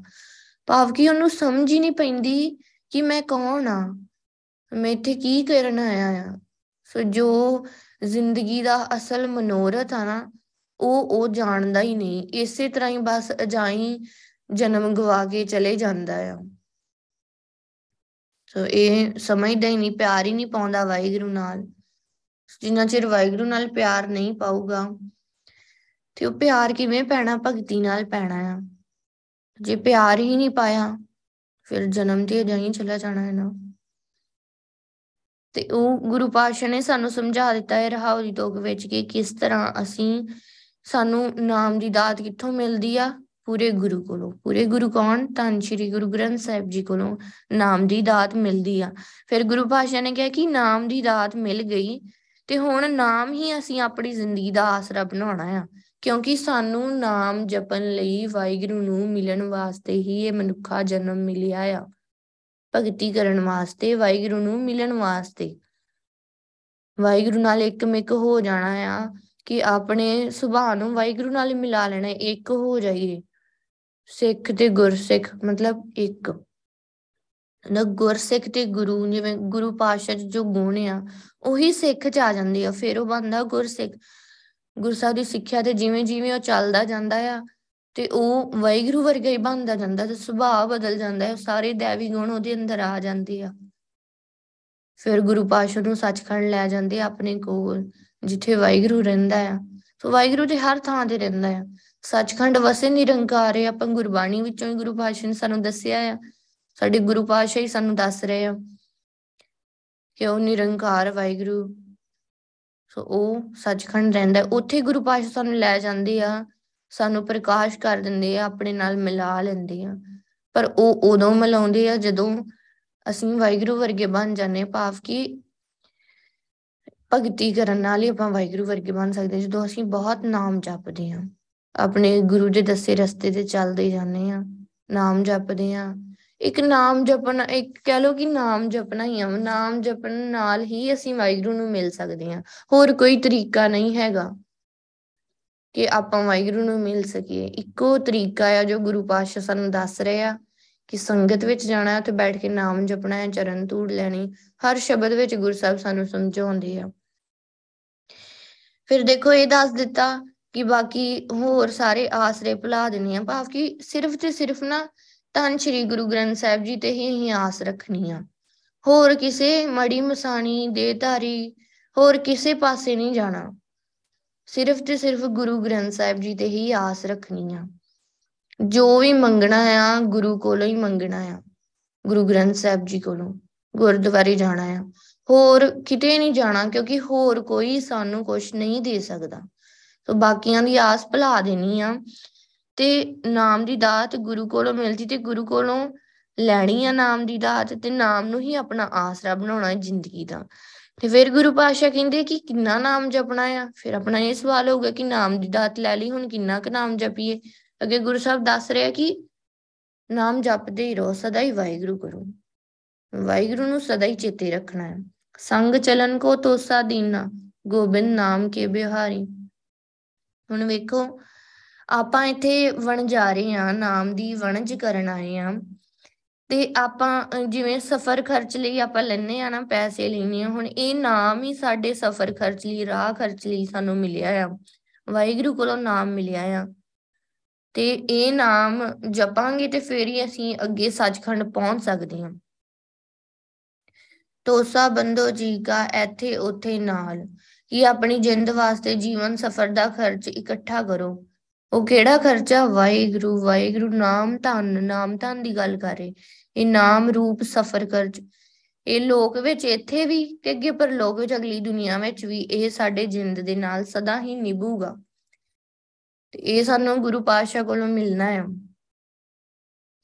ਤੋਸਾ ਹਰ ਕਾ ਤੋਸਾ ਹਰ ਕਾ ਨਾਮ ਲੈ, ਤੇਰੇ ਕੁਲੇ ਨਾ ਲੱਗੇ ਗਾਲ ਜੀਉ। ਹੁਣ ਦੇਖੋ ਗੁਰੂ ਪਾਤਸ਼ਾਹ ਹੀ ਸਾਨੂੰ ਦੱਸ ਰਹੇ ਆ, ਜਿੱਤ ਜੰਮ ਕੇ ਪੰਥ ਨਾ ਜਾਈਏ, ਤੋਸਾ ਹਰ ਕਾ ਨਾਮ ਲੈ, ਤੇਰੇ ਕੁਲੇ ਨਾ ਲੱਗੇ ਗਾਲ ਜੀਉ। ਹੁਣ ਜਦੋਂ ਆਪਾਂ ਸੰਗਤ ਵਿੱਚ ਜਾਂਦੇ ਹਾਂ, ਸੰਤਾਂ ਸੰਗਤ ਪਾਈ ਹੈ, ਮਤਲਬ ਸੰਗਤ ਕਰਦੇ ਹਾਂ, ਵਾਹਿਗੁਰੂ ਦਾ ਨਾਮ ਉੱਥੋਂ ਮਿਲਦਾ ਨਾ ਸਾਨੂੰ। ਆਪਾਂ ਸੰਗਤ ਵਿੱਚ ਗਏ, ਉੱਥੇ ਆਪਾਂ ਕੀ ਕੀਤਾ? ਵਾਹਿਗੁਰੂ ਵਾਹਿਗੁਰੂ ਨਾਮ ਜਪਿਆ, ਨਾਮ ਤਾਂ ਨਹੀਂ ਇਕੱਠਾ ਕੀਤਾ, ਜਿੱਥੇ ਜੰਮ ਕੇ ਪੰਥ ਨਾ ਜਾਈਏ। ਹੁਣ ਆਤਮਿਕ ਮੌਤ ਨਹੀਂ ਹੋਊਗੀ, ਨਰਕਾਂ ਵਿੱਚ ਨਹੀਂ ਜਾਵਾਂਗੇ, ਇੱਥੇ ਵੀ ਵਿਕਾਰਾਂ ਤੋਂ ਬਚੇ ਰਵਾਂਗੇ, ਸੁਚੇਤ ਰਵਾਂਗੇ, ਤੇ ਅੱਗੇ ਵੀ ਅਸੀਂ ਦੁਖੀ ਨਹੀਂ ਹੋਵਾਂਗੇ। ਤੋਸਾ ਹਰ ਕਾ ਨਾਮ ਲੈ, ਤੇਰੇ ਕੁਲੇ ਨਾ ਲਾਗੇ ਗਾਲ ਜੀਵ। ਤੇ ਫਿਰ ਆਪਾਂ ਹੁਣ ਜੀਵਨ ਸਫ਼ਰ ਵਾਸਤੇ ਵਾਹਿਗੁਰੂ ਦਾ ਨਾਮ ਖਰਚ ਆਪਣੇ ਪੱਲੇ ਬੰਨ ਲਿਆ ਆ। ਇਸ ਤਰ੍ਹਾਂ ਕੀ ਹੋਊਗਾ? ਤੇਰੇ ਕੋਲ ਨੂੰ ਕੋਈ ਬਦਨਾਮੀ ਨਹੀਂ ਆਵੇਗੀ। ਸੋ ਇੰਨਾ ਇੰਨਾ ਫਾਇਦਾ ਆ ਨਾਮ ਜਪਣ ਦਾ। ਦੇਖੋ ਅਸੀਂ ਆਪ ਵੀ ਬਚਦੇ ਹਾਂ, ਸਾਡੀਆਂ ਕੁਲਾਂ ਵੀ ਤਰ ਜਾਂਦੀਆਂ ਆ, ਤੇ ਕਿੰਨਾ ਕਿੰਨਾ ਕਹਿ ਲਓ ਕਿ ਕਿੰਨਾ ਵਾਹਿਗੁਰੂ ਦੇ ਨਾਮ ਦੇ ਵਿੱਚ ਕਿੰਨਾ ਆਨੰਦ ਆ, ਕਿੰਨੀਆਂ ਬਖਸ਼ਿਸ਼ਾਂ ਆ। ਸੋ ਇਹ ਆਪਾਂ ਬਿਆਨ ਨਹੀਂ ਕਰ ਸਕਦੇ, ਕਿਉਂਕਿ ਬਹੁਤ ਸੁੱਖ ਆ। ਸੁੱਖ ਪ੍ਰਭ ਸਿਮਰਨ ਕਾ ਅੰਤ ਨਾ ਪਾਰ, ਅੰਤ ਪਾ ਹੀ ਨਹੀਂ ਸਕਦੇ ਕਿ ਨਾਮ ਵਿੱਚ ਕਿੰਨੇ ਸੁੱਖ ਆ, ਕਿੰਨੇ ਸੁੱਖ ਆ। ਜੈ ਮਾਰ ਕੇ ਗਨੇ ਜਾਏ ਨਾ ਕੋਸਾ, ਹਰ ਕਾ ਨਾਮ ਉਹਾਂ ਸਭ ਤੋਸਾ। ਹੁਣ ਇਹ ਜ਼ਿੰਦਗੀ ਰੂਪੀ ਪੈਂਡਾ ਆ, ਇਹਦੇ ਜਿਹੜੇ ਕਹਿ ਲਓ ਕਿ ਕੋਹ ਆ, ਕਿ ਕਿੰਨੇ ਕਿਲੋਮੀਟਰ ਕਿੰਨੇ ਮੀਲ ਆ, ਉਹ ਆਪਾਂ ਗਿਣ ਨਹੀਂ ਸਕਦੇ। ਹਰ ਕਾ ਨਾਮ ਹੁਆ ਸੰਗਤੋਸਾ, ਉੱਥੇ ਕੀ ਆ? ਉਹ ਲੰਮੇ ਸਫ਼ਰ ਵਿੱਚ ਵਾਹਿਗੁਰੂ ਦਾ ਨਾਮ ਹੀ ਜੀਵ ਦੇ ਲਈ ਕਹਿ ਲਓ ਕਿ ਰਾਸ ਪੂੰਜੀ ਆ, ਵਾਹਿਗੁਰੂ ਦਾ ਨਾਮ। ਸੋ ਜੋ ਨਾਮ ਆਪਾਂ ਜੋ ਨਾਮ ਸਾਨੂੰ ਹਰ ਵੇਲੇ ਜਪਣ ਨੂੰ ਕਿਹਾ ਗਿਆ ਆ, ਉਹ ਨਾਮ ਦੀ ਕਿੰਨੀ ਕੀਮਤ ਆ, ਕਿੰਨੀ ਵਡਿਆਈ ਆ। ਆਪਾਂ ਤੇ ਬਹੁਤ ਭਾਗਾਂ ਵਾਲੇ ਹਾਂ ਕਿ ਗੁਰੂ ਪਾਤਸ਼ਾਹ ਸਾਨੂੰ ਨਾਮ ਬਾਰੇ, ਵਾਹਿਗੁਰੂ ਬਾਰੇ ਸਮਝਾ ਰਹੇ ਆ। ਸਾਡਾ ਹੀ ਭਲਾ ਆ। ਦੇਖੋ ਇਹਦੇ ਵਿੱਚ ਭਗਤੀ ਅਸੀਂ ਆਪੋ ਆਪਣੀ ਕਰਨੀ ਆ, ਸਾਡਾ ਆਪੋ ਆਪਣਾ ਭਲਾ ਆ। ਸੋ ਆਪਾਂ ਸਮਝ ਜਾਈਏ ਇਸ ਗੱਲ ਨੂੰ, ਤੇ ਹੋਰ ਭਗਤੀ ਕਰੀਏ, ਹੋਰ ਨਾਮ ਜਪੀਏ, ਤਾਂ ਕਿ ਜੋ ਸ਼ਬਦ ਵਿੱਚ ਕਿਹਾ ਆ ਨਾ ਕਿ ਹਰ ਵੇਲੇ। ਆਪਾਂ ਦੁਨੀਆਂ ਵਿੱਚ ਵਿਚਰ ਜਾਂਦੇ ਵਿਚਰਦੇ ਹਾਂ, ਕਿਸੇ ਨਾਲ ਗੱਲ ਕਰਦੇ ਹਾਂ ਤੇ ਸਾਨੂੰ ਨਾਮ ਭੁੱਲ ਜਾਂਦਾ। ਓਨੇ ਕੁ ਟਾਈਮ ਲਈ ਵੀ ਸਾਨੂੰ ਨਾਮ ਨਾ ਭੁੱਲੇ, ਇੱਕ ਸੈਕਿੰਡ ਲਈ ਵੀ ਨਾ ਭੁੱਲੇ। ਸਾਡੀ ਵੀ ਇਹ ਅਵਸਥਾ ਬਣਨੀ ਚਾਹੀਦੀ ਆ। ਗੁਰੂ ਪਾਤਸ਼ਾਹ ਸਾਨੂੰ ਰੋਜ਼ ਸਮਝਾਉਂਦੇ ਆ। ਗੁਰੂ ਪਾਤਸ਼ਾਹ ਅੱਗੇ ਅਰਦਾਸ ਕਰੀਏ ਕਿ ਸਾਡੀ ਅਵਸਥਾ ਬਣਾਓ ਵਾਹਿਗੁਰੂ, ਅਵਰ ਬਿਸਾਰੀ ਬਿਸਾਰੀ, ਕਿ ਵਾਹਿਗੁਰੂ ਤੋਂ ਬਿਨਾਂ ਤੇ ਹੋਰ ਕੋਈ ਓਟ ਮੈਂ ਹੁਣ ਉੱਕਾ ਹੀ ਭੁਲਾ ਦਿੱਤੀ ਆ। ਨਾਮ ਦਾਨ ਗੁਰ ਪੂਰੇ ਦਿਓ, ਮੈਂ ਇਹੋ ਆਧਾਰੀ ਰਹਾਉ। ਪੂਰੇ ਗੁਰੂ ਨੇ ਮੈਨੂੰ ਵਾਹਿਗੁਰੂ ਦਾ ਨਾਮ ਦੇ ਦਿੱਤਾ ਆ, ਨਾਮ ਦੀ ਦਾਤ ਦੇ ਦਿੱਤੀ ਆ। ਧੰਨ ਸ਼੍ਰੀ ਗੁਰੂ ਗ੍ਰੰਥ ਸਾਹਿਬ ਜੀ ਨੇ ਮੈਨੂੰ ਨਾਮ ਦੀ ਦਾਤ ਦੇ ਦਿੱਤੀ ਆ, ਤੇ ਮੈਂ ਹੁਣ ਨਾਮ ਨੂੰ ਹੀ ਆਪਣੀ ਜ਼ਿੰਦਗੀ ਦਾ ਆਸਰਾ ਬਣਾ ਲਿਆ ਆ। ਦੁਖਨ ਗਾਵੋ ਸੁਖ ਵੀ ਗਾਵੋ, ਮਾਰਗ ਪੰਥ ਸਮਾਰੀ। ਹੁਣ ਦੇਖੋ ਅੱਗੇ ਗੁਰੂ ਪਾਤਸ਼ਾਹ ਕੀ ਕਹਿ ਰਿਹਾ ਕਿ ਚਾਹੇ ਮੈਨੂੰ ਕੋਈ ਪ੍ਰੋਬਲਮ ਆ, ਦੁੱਖ ਵਿੱਚ ਆ, ਫਿਰ ਵੀ ਮੈਂ ਵਾਹਿਗੁਰੂ ਕਰਨਾ ਆ। ਮੈਂ ਮੈਂ ਬਹੁਤ ਸੁੱਖ ਵਿੱਚ ਹਾਂ, ਬਹੁਤ ਸੁਖੀ ਹਾਂ, ਤਾਂ ਵੀ ਮੈਂ ਵਾਹਿਗੁਰੂ ਕਰਨਾ ਹੈ। ਮਾਰਗ ਪੰਥ ਸੁਮਾਰੀ, ਸੋ ਮੈਂ ਰਸਤੇ ਵਿੱਚ ਤੁਰ ਰਿਹਾ ਹਾਂ ਤਾਂ ਵੀ ਮੈਂ ਵਾਹਿਗੁਰੂ ਨੂੰ ਯਾਦ ਰੱਖਣਾ ਹੈ, ਵਾਹਿਗੁਰੂ ਨੂੰ ਯਾਦ ਕਰਦੇ ਰਹਿਣਾ ਹੈ। ਕਿੰਨੇ ਪਿਆਰ ਨਾਲ ਗੁਰੂ ਪਾਤਸ਼ਾਹ ਸਾਨੂੰ ਸਮਝਾ ਰਹੇ ਆ, ਸਿੱਖਿਆ ਦੇ ਰਹੇ ਆ। ਦੇਖੋ ਨਾਮ ਦੀ ਦਾਤ ਦਿੱਤੀ ਗੁਰੂ ਪਾਤਸ਼ਾਹ, ਦੇਖੋ ਆਪਣਾ ਫਰਜ਼ ਬਖੂਬੀ ਨਿਭਾ ਰਹੇ ਆ। ਸਾਨੂੰ ਦੇਖੋ ਆਪਣੇ ਸਿੱਖਾਂ ਨੂੰ ਗੁਰੂ ਕਿੰਨੇ ਪਿਆਰ ਨਾਲ ਦੱਸ ਰਹੇ ਆ, ਸਾਰਾ ਕੁੱਝ ਦੱਸ ਰਹੇ ਆ ਗੁਰੂ ਪਾਤਸ਼ਾਹ ਕਿ ਨਾਮ ਦੀ ਦਾਤ ਸਾਨੂੰ ਕਿੱਥੋਂ ਮਿਲੂਗੀ, ਫਿਰ ਅਸੀਂ ਨਾਮ ਕਿੰਨਾ ਜਪਣਾ ਆ, ਕਿਵੇਂ ਜਪਣਾ ਆ, ਸਾਰਾ ਤਰੀਕਾ ਸਮਝਾ ਰਹੇ ਹੋ। ਤੇ ਹੁਣ ਵੀ ਅਸੀਂ ਅਸੀਂ ਵੀ ਸਿੱਖ ਵੀ ਆਪਣਾ ਫਰਜ਼ ਨਿਭਾਉਣ, ਅਸੀਂ ਵੀ ਬਹੁਤ ਭਗਤੀ ਕਰੀਏ। ਜਿਸ ਤਰ੍ਹਾਂ ਸਾਡੇ ਗੁਰੂ ਨੇ ਸਾਨੂੰ ਸਮਝਾਇਆ ਆ ਉਸ ਤਰ੍ਹਾਂ ਅਸੀਂ ਵੀ ਨਾਮ ਜਪੀਏ, ਹਮੇਸ਼ਾ ਹੀ ਜਪਦੇ ਰਹੀਏ, ਸਦਾ ਹੀ ਜਪਦੇ ਰਹੀਏ। ਬਾਰ ਬਾਰ ਹਰ ਕੇ ਗੁਣ ਗਾਵਾਂ, ਸੋ ਬਾਰ ਬਾਰ ਵਾਹਿਗੁਰੂ ਵਾਹਿਗੁਰੂ ਵਾਹਿਗੁਰੂ ਵਾਹਿਗੁਰੂ, ਬਾਰ ਬਾਰ ਵਾਹਿਗੁਰੂ ਵਾਹਿਗੁਰੂ ਨਾਮ ਜਪਣਾ ਹੈ, ਹਰ ਵੇਲੇ ਜਪਣਾ ਹੈ, ਸੋ ਜਪਦੇ ਹੀ ਰਹਿਣਾ ਹੈ। ਦੁੱਖਨ ਗਾਵੋ ਸੁਖ ਵੀ ਗਾਵੋ ਮਾਰਗ ਪੰਥ ਸਮਾਰੀ, ਹੀ ਦੁੱਖ ਵੇਲੇ ਸੁੱਖ ਵੇਲੇ, ਮਤਲਬ ਦੁੱਖ ਤੇ ਸੁੱਖ ਸਾਡੇ ਲਈ ਕੋਈ ਮਾਇਨੇ ਨਾ ਰੱਖਦਾ ਹੋਏ, ਸਾਡੀ ਅਵਸਥਾ ਏਦਾਂ ਦੀ ਹੋ ਜਾਏ ਕਿ ਅਸੀਂ ਮਤਲਬ ਸਾਡੇ ਲਈ ਬਰਾਬਰ ਹੋਣ, ਕਿ ਦੁੱਖ ਵਿੱਚ ਅਸੀਂ ਬਹੁਤੇ ਦੁਖੀ ਨਾ ਹੋ ਜਾਈਏ ਜਾਂ ਸੁੱਖ ਵਿੱਚ ਅਸੀਂ ਬਹੁਤੇ ਖੁਸ਼ ਨਾ ਹੋ ਜਾਈਏ, ਮਤਲਬ ਇਕੁਅਲ ਇਕੁਅਲ ਹੋ ਜਾਈਏ, ਮਤਲਬ ਸਹਿਜ ਹੋ ਜਾਈਏ ਦੇਵੀ ਗੁਣ, ਕਿ ਅਸੀਂ ਵਾਹਿਗੁਰੂ ਵਰਗੇ ਬਣ ਜਾਈਏ। ਕਿ ਸਾਨੂੰ ਕਿ ਦੇਖੋ ਇਹ ਸਮਝ ਲੱਗ ਜਾਂਦੀ ਕਿ ਨਾਸਵੰਤ ਆ ਨਾ ਸਾਰੀ ਦੁਨੀਆ, ਖਤਮ ਹੋ ਜਾਣ ਵਾਲੀ ਹੈ, ਤੇ ਜਿਹੜਾ ਦੁੱਖ ਆ ਉਹ ਵੀ ਕਿਹੜਾ ਪਰਮਾਨੈਂਟ ਹੋਵੇ ਤੇ ਖਤਮ ਹੋ ਜਾਣਾ, ਤੇ ਫਿਰ ਇੰਨੀ ਟੈਨਸ਼ਨ ਕਿਉਂ ਲੈਣੀ, ਨਾਲੇ ਗੁਰੂ ਪਾਤਸ਼ਾਹ ਹੈ ਸਾਡੇ ਨਾਲ। ਸੋ ਵਾਹਿਗੁਰੂ ਵਾਹਿਗੁਰੂ ਕਰਦੇ ਰਹੀਏ। ਚਿੰਤਾ ਓਦਾਂ ਆ ਹੀ ਜਾਂਦੀ ਆ, ਪਰ ਜੇਕਰ ਜੀਵ ਵਾਹਿਗੁਰੂ ਹੀ ਕਰਦਾ ਰਹਿੰਦਾ ਹੈ ਨਾ, ਫਿਰ ਉਹਨੂੰ ਦੁੱਖ ਦੁੱਖ ਨਹੀਂ ਲੱਗਦਾ। ਇੰਨਾ ਵਾਹਿਗੁਰੂ ਦੇ ਨਾਮ ਚ ਇੰਨੇ ਇੰਨਾ ਕੁਝ ਨਾ ਆਪਾਂ ਬਿਆਨ ਨਹੀਂ ਕਰ ਸਕਦੇ, ਕਿ ਦੁ ਦੁਖੀ ਵੀ ਹੋਊਗਾ ਨਾ ਉਹਨੂੰ ਉਹ ਦੁੱਖ ਲੱਗਣਾ ਹੀ ਨਹੀਂ, ਤੇ ਜੇ ਸੁਖੀ ਵੀ ਹੋਊਗਾ ਉਹਨੇ ਬਹੁਤਾ ਖੁਸ਼ ਨਹੀਂ ਹੋਣਾ, ਉਹਦੇ ਲਈ ਬਰਾਬਰ ਹੋ ਜਾਂਦਾ ਆ, ਦੁੱਖ ਸੁੱਖ ਬਰਾਬਰ ਹੋ ਜਾਂਦਾ ਹੈ। ਪਰ ਇਹ ਕਿਵੇਂ ਹੁੰਦਾ ਹੈ? ਨਾਮ ਦੇ ਨਾਲ। ਵਾਹਿਗੁਰੂ ਜਦੋਂ ਕਰਦਾ ਰਹਿੰਦਾ ਹੈ ਨਾ, ਕਿਸ ਤਰ੍ਹਾਂ ਜਦੋਂ ਹਰ ਵੇਲੇ ਵਾਹਿਗੁਰੂ ਨਾਮ ਜਪਦਾ ਰਹਿੰਦਾ ਹੈ। ਦੁਰ ਪ੍ਰਸਾਦ ਹਰ ਗੁਣ ਸਦਗਾਵਾਂ, ਗੁਰੂ ਸਾਹਿਬ ਦੀ ਕਿਰਪਾ ਨਾਲ ਆਪਾਂ ਸਦਾ ਹੀ ਵਾਹਿਗੁਰੂ ਦੇ ਗੁਣ ਗਾਉਂਦੇ ਰਹੀਏ। ਗੁਣ ਗਾਵਤ ਮਨ ਹੋਏ ਬੇਗਾਸਾ, ਕੀ ਹੋਊਗਾ ਫਿਰ ਗੁਣ ਗਾਉਣ ਦੇ ਨਾਲ, ਵਾਹਿਗੁਰੂ ਵਾਹਿਗੁਰੂ ਕਰਨ ਦੇ ਨਾਲ ਕੀ ਹੋਊਗਾ? ਮਨ ਸਦਾ ਹੀ ਖਿੜਿਆ ਰਹੂਗਾ, ਮਤਲਬ ਮਨ ਸਦਾ ਹੀ ਆਨੰਦ ਵਿੱਚ ਰਹੂਗਾ। ਵਾਹਿਗੁਰੂ ਦਾ ਨਾਮ ਸਾਨੂੰ ਇੰਨਾ ਆਨੰਦ ਬਖਸ਼ਦਾ ਹੈ ਕਿ ਦੇਖੋ ਆਨੰਦ ਆਨੰਦ ਸਭ ਤੋਂ ਉੱਪਰ ਆ, ਸੁੱਖਾਂ ਤੋਂ ਖੁਸ਼ੀਆਂ ਤੋਂ ਵੀ ਉੱਪਰ ਆਨੰਦ ਆ। ਸੋ ਜਦੋਂ ਆਨੰਦ ਹੀ ਮਿਲ ਗਿਆ ਫਿਰ ਦੁੱਖ ਸੁੱਖ ਇਹ ਕੋਈ ਮਾਇਨੇ ਨਹੀਂ ਰੱਖਦੇ, ਬਹੁਤ ਥੱਲੇ ਰਹਿ ਜਾਂਦੇ ਆ। ਸੋ ਉਸਤਤ ਨਿੰਦਿਆ ਤੋਂ ਵੀ ਕੋਈ ਫਰਕ ਨਹੀਂ ਪੈਂਦਾ, ਬਹੁਤ ਉੱਪਰ ਉੱਠ ਜਾਂਦਾ ਆ ਉਹ ਗੁਰਸਿੱਖ, ਕਿਉਂਕਿ ਉਹ ਬਹੁਤ ਨਾਮ ਜਪਦਾ ਆ। ਸੋ ਨਾਮ ਦੇਖੋ ਕਿੰਨਾ ਜਪਣਾ, ਕਿਵੇਂ ਜਪਣਾ ਹੈ, ਗੁਰੂ ਗ੍ਰੰਥ ਸਾਹਿਬ ਜੀ ਸਾਨੂੰ ਸਮਝਾ ਰਹੇ ਆ, ਤੇ ਆਪਾਂ ਇਸ ਤਰ੍ਹਾਂ ਭਗਤੀ ਕਰੀਏ ਤਾਂ ਕਿ ਅਸੀਂ ਵੀ ਇਹਨਾਂ ਅਵਸਥਾ ਤੇ ਪਹੁੰਚੀਏ, ਅਸੀਂ ਵੀ ਦੁੱਖਾਂ ਸੁੱਖਾਂ ਤੋਂ ਉੱਪਰ ਉੱਠ ਜਾਈਏ, ਸਾਡਾ ਇੰਨਾ ਧਿਆਨ ਹੋਏ ਵਾਹਿਗੁਰੂ ਵੱਲ। ਅਸੀਂ ਰਸਤੇ ਤੇ ਤੁਰ ਰਹੇ ਹਾਂ, ਸੋ ਅਸੀਂ ਕੁੱਝ ਖਾ ਰਹੇ ਹਾਂ, ਬੈਠੇ ਹਾਂ, ਲੇਟੇ ਹਾਂ, ਫਿਰ ਵੀ ਅਸੀਂ ਵਾਹਿਗੁਰੂ ਹੀ ਕਰਨਾ ਆ, ਵਾਹਿਗੁਰੂ ਨੂੰ ਯਾਦ ਕਰਨਾ ਹੈ, ਸਦਾ ਹੀ ਯਾਦ ਕਰਨਾ ਹੈ। ਨਾਮ ਦ੍ਰਿੜ ਗੁਰ ਮਨ ਮੈਂ ਦੀਆ ਮੋਰੀ ਤਿਸਾ ਬੁਝਾਰੀ, ਨਾਮ ਦ੍ਰਿੜ ਗੁਰ ਮਨ ਮੈਂ ਦੀਆ ਮੋਰੀ ਤਿਸਾ ਬੁਝਾਰੀ, ਕਿ ਗੁਰੂ ਪਾਤਸ਼ਾਹ ਨੇ ਧੰਨ ਸ਼੍ਰੀ ਗੁਰੂ ਗ੍ਰੰਥ ਸਾਹਿਬ ਜੀ ਨੇ ਮੇਰੇ ਮਨ ਵਿੱਚ ਵਾਹਿਗੁਰੂ ਦਾ ਨਾਮ ਦ੍ਰਿੜ ਕਰ ਦਿੱਤਾ ਹੈ, ਪੱਕਾ ਕਰ ਦਿੱਤਾ ਹੈ। ਹੁਣ ਮੇਰਾ ਨਾਮ ਮੇਰੇ ਅੰਦਰ ਪੱਕਾ ਹੋ ਗਿਆ, ਮਤਲਬ ਕਿ ਮੈਨੂੰ ਕਦੇ ਨਹੀਂ ਭੁੱਲਦਾ, ਨਹੀਂ ਨਾਮ ਯਾਦ ਰਹਿੰਦਾ ਹੈ ਹਮੇਸ਼ਾ ਵਾਹਿਗੁਰੂ। ਮੋਰੀ ਤਿਸਾ ਬੁਝਾਰੀ, ਤੇ ਨਾਮ ਨਾਲ ਕੀ ਹੋਇਆ, ਮੇਰੇ ਅੰਦਰਲੀ ਜਿਹੜੀ ਤ੍ਰਿਸ਼ਨਾ ਸੀ ਨਾ ਉਹ ਮਿਟ ਗਈ, ਮੈਨੂੰ ਸੰਤੋਖ ਆ ਗਿਆ, ਦੇਵੀ ਗੁਣ ਨਾਲ ਸੰਤੋਖ, ਮਤਲਬ ਰਜੇਵਾ।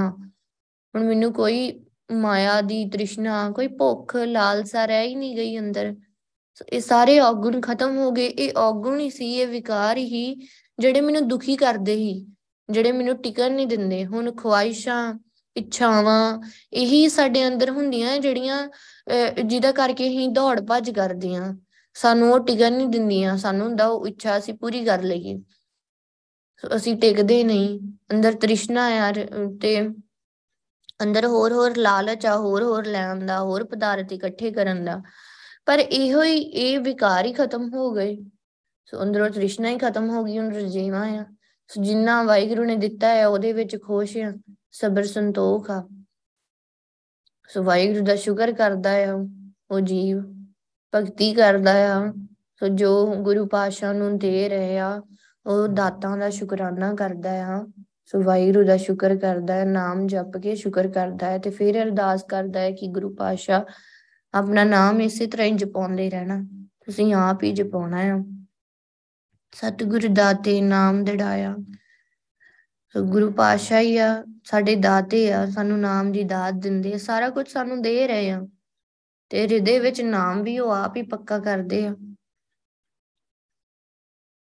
ਦਿਨ ਭੀ ਗਾਵੋ ਰੈਣੀ ਗਾਵੋ ਗਾਵੋ ਸਾਸ ਸਾਸ ਰਸਨਾਰੀ।